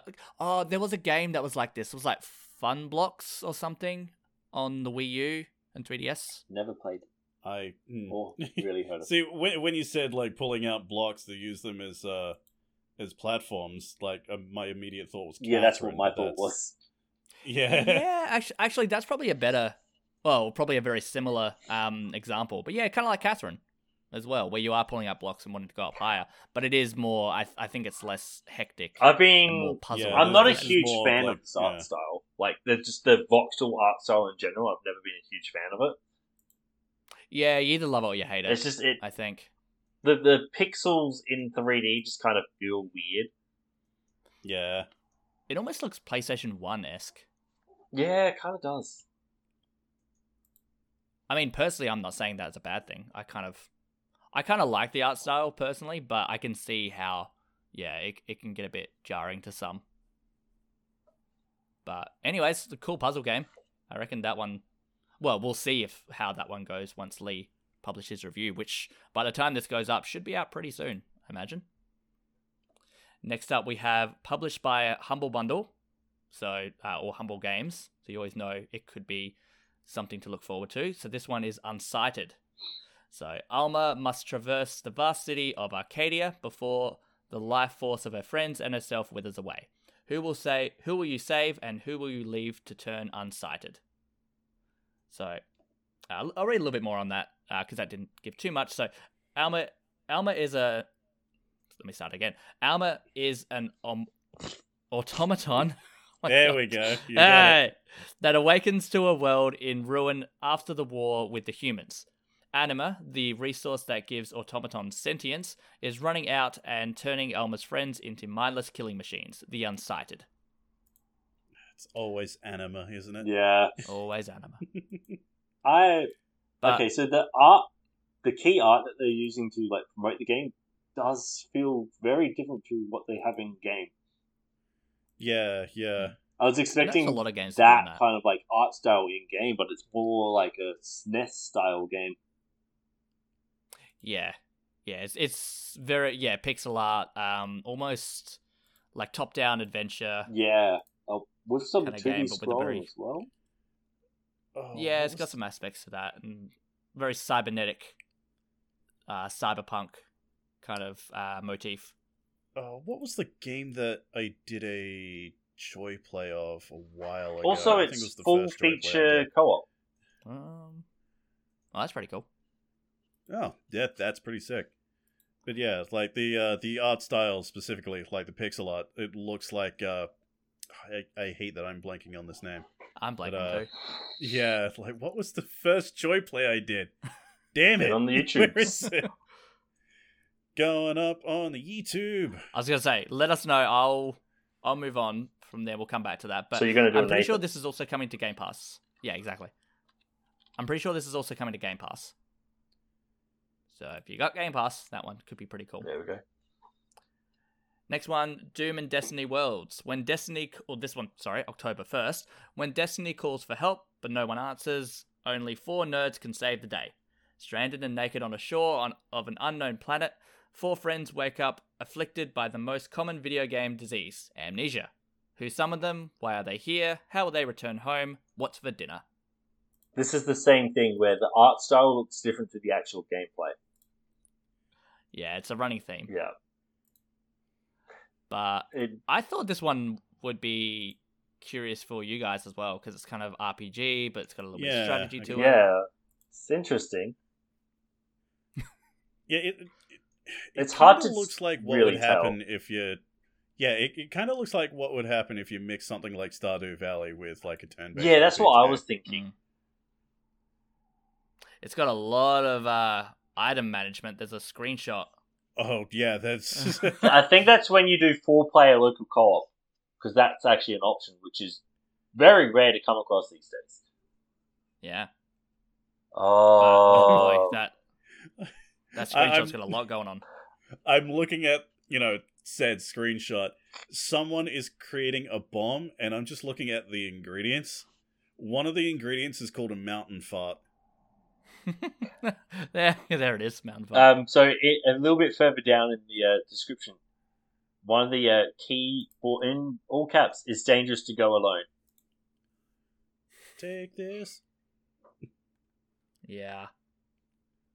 Very on the nose. Yeah, But yeah, I, I still think it looks kind of cool. yeah, it does actually quite look uh, neat. And the characters like outside of the game, like the actual art design looks really like fun. Yeah, You've got your monk, your barbarian, your wizard, and your rogue. Yeah, so it's very, very much uh, fantasy, fantasy tropes, but in a, in a good way, I think. I love how that one guy is just wearing a colander for a hat. Yeah, and the wizard has a uh, like a mixing spoon. That's the wand. Yeah. With a That's couple feathers. fun. That's It is. fun. It is. It's And there's a And there's I a goblin the- wearing a monkey suit. so there is. That's cute. And the barbarian his axe has its price tag still on it. Yeah, I th- I, th- I think this one is Ugh. it's it's very tongue in cheek. It's it's very it's not made to be taken too seriously, but yeah, it does look kind of cool.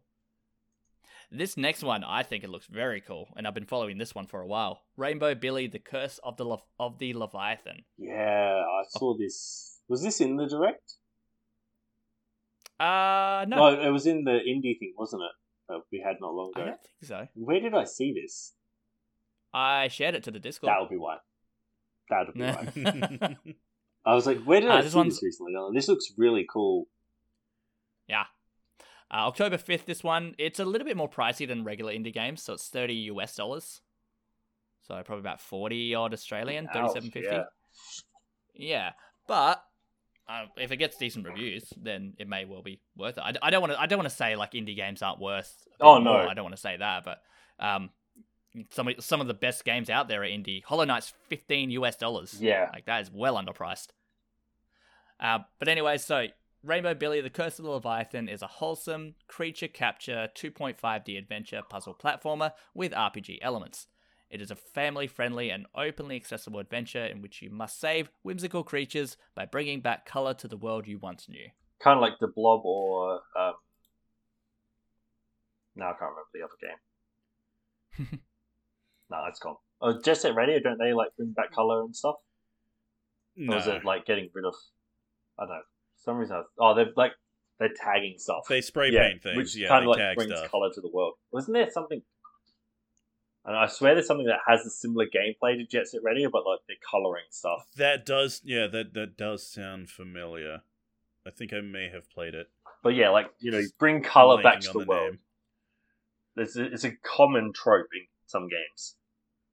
Yeah, So picture that with a bit of like Cuphead kind of design. Yeah, it has that. Um, yeah, ve- very uh, 1920s rubber hose Yes, rubber hose. style. Yeah, but with a 2.5D uh like world which could be quite interesting a bit of platforming elements as well which I don't mind personally um and it's certainly got some I don't know it's got it's it's got a whole mix of it's a mixed bag of like a whole different kind of things which could either be really good or really bad so I yeah. guess I guess we'll see once reviews come out of it. But I, yeah, I have been following this one for a little while, and it's, I don't know, I think it looks cute and it has potential. So it's definitely one to keep your eye on, and but obviously make sure that it reviews well, I suppose, Hmm. because it it is it it's quite ambitious in what it's trying to do. And the last one is the Lightbringer. So this is October seventh. The Lightbringer is a story driven adventure platform game set in a beautiful world claimed by a vile corruption. do you use a So, boomerang? this- Uh, yes. It's like yeah, the the the light. Yeah, the L, L in the light is a boomerang. and it looks like he has one in his I hand. thought that.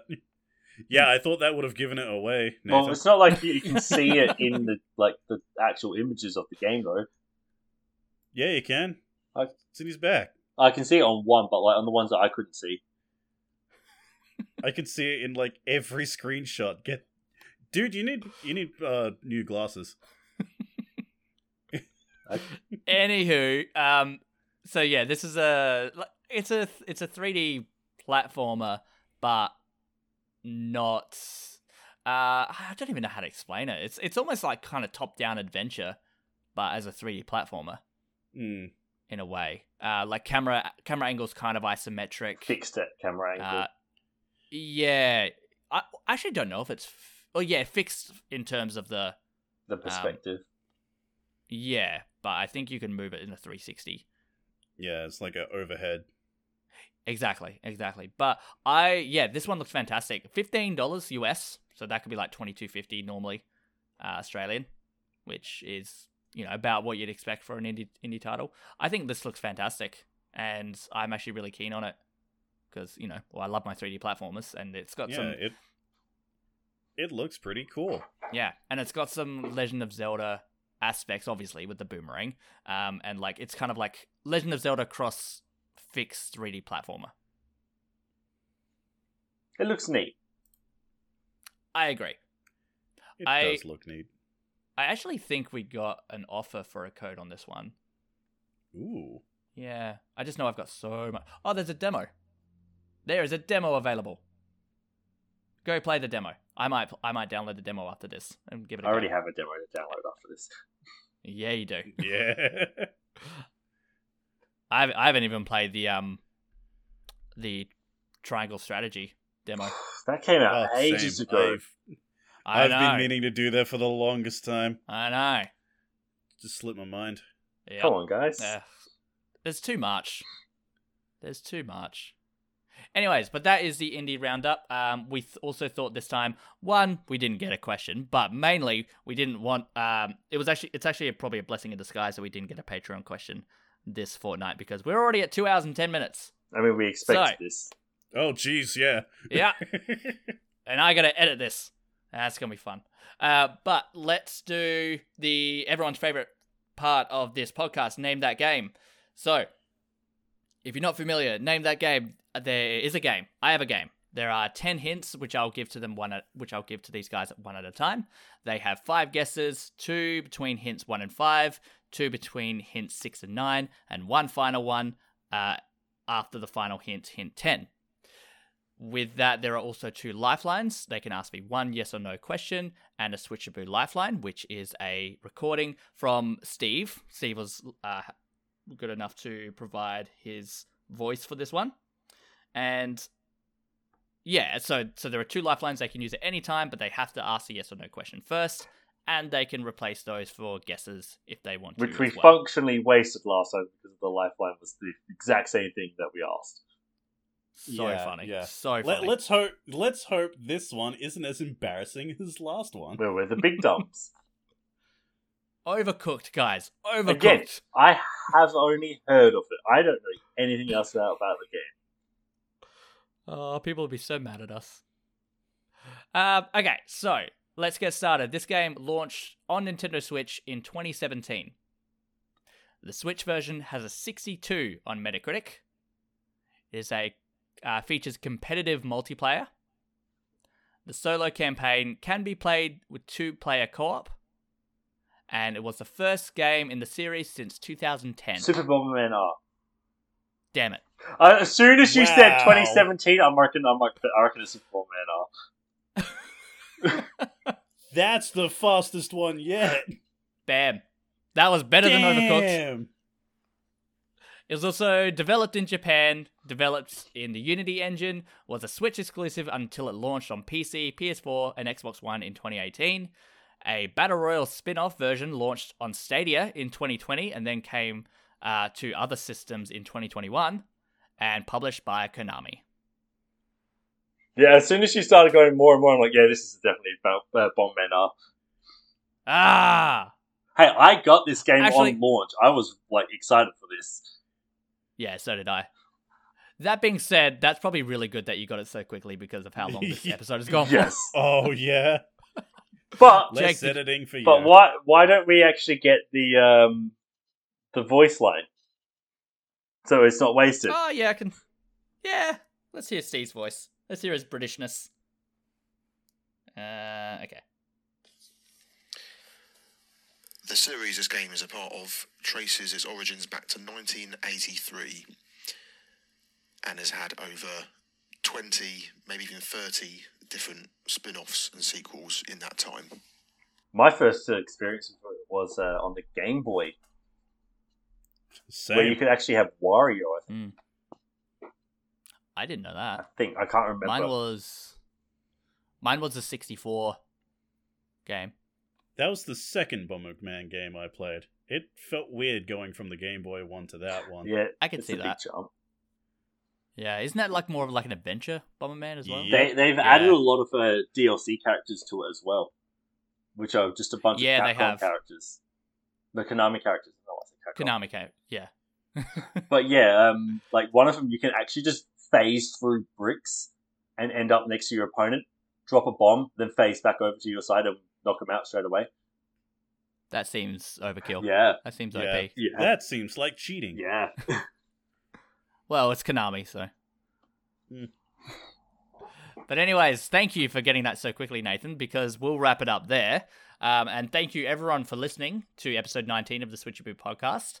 Um, all and also, obviously, we'll do you know last minute plug. Obviously, you can follow us on Facebook, Twitter at Switchaboo News, Instagram Switchaboo, Patreon.com slash Switchaboo, YouTube Switchaboo, and Switchaboo Joy Plays. Big news with us with our uh, Switchaboo YouTube channel. We got to that first milestone of 100 subscribers. Yay! Please come subscribe. Yay. You'll get uh, the indie roundup early. Exactly. Also, if you listen to this, if you obviously if you're a patron, you listen to this early, or if you listen to this on Friday when it launches, we actually have a, a little competition to uh, to celebrate. We so this is going until Sunday night or s- Sunday night Australian time, but we are giving away a fifteen dollar Australian eShop gift card. But if we can reach two hundred subscribers before then, it'll be it'll become a fifty dollar eShop gift card. So make sure to enter into that one. You can find that on our Twitter page.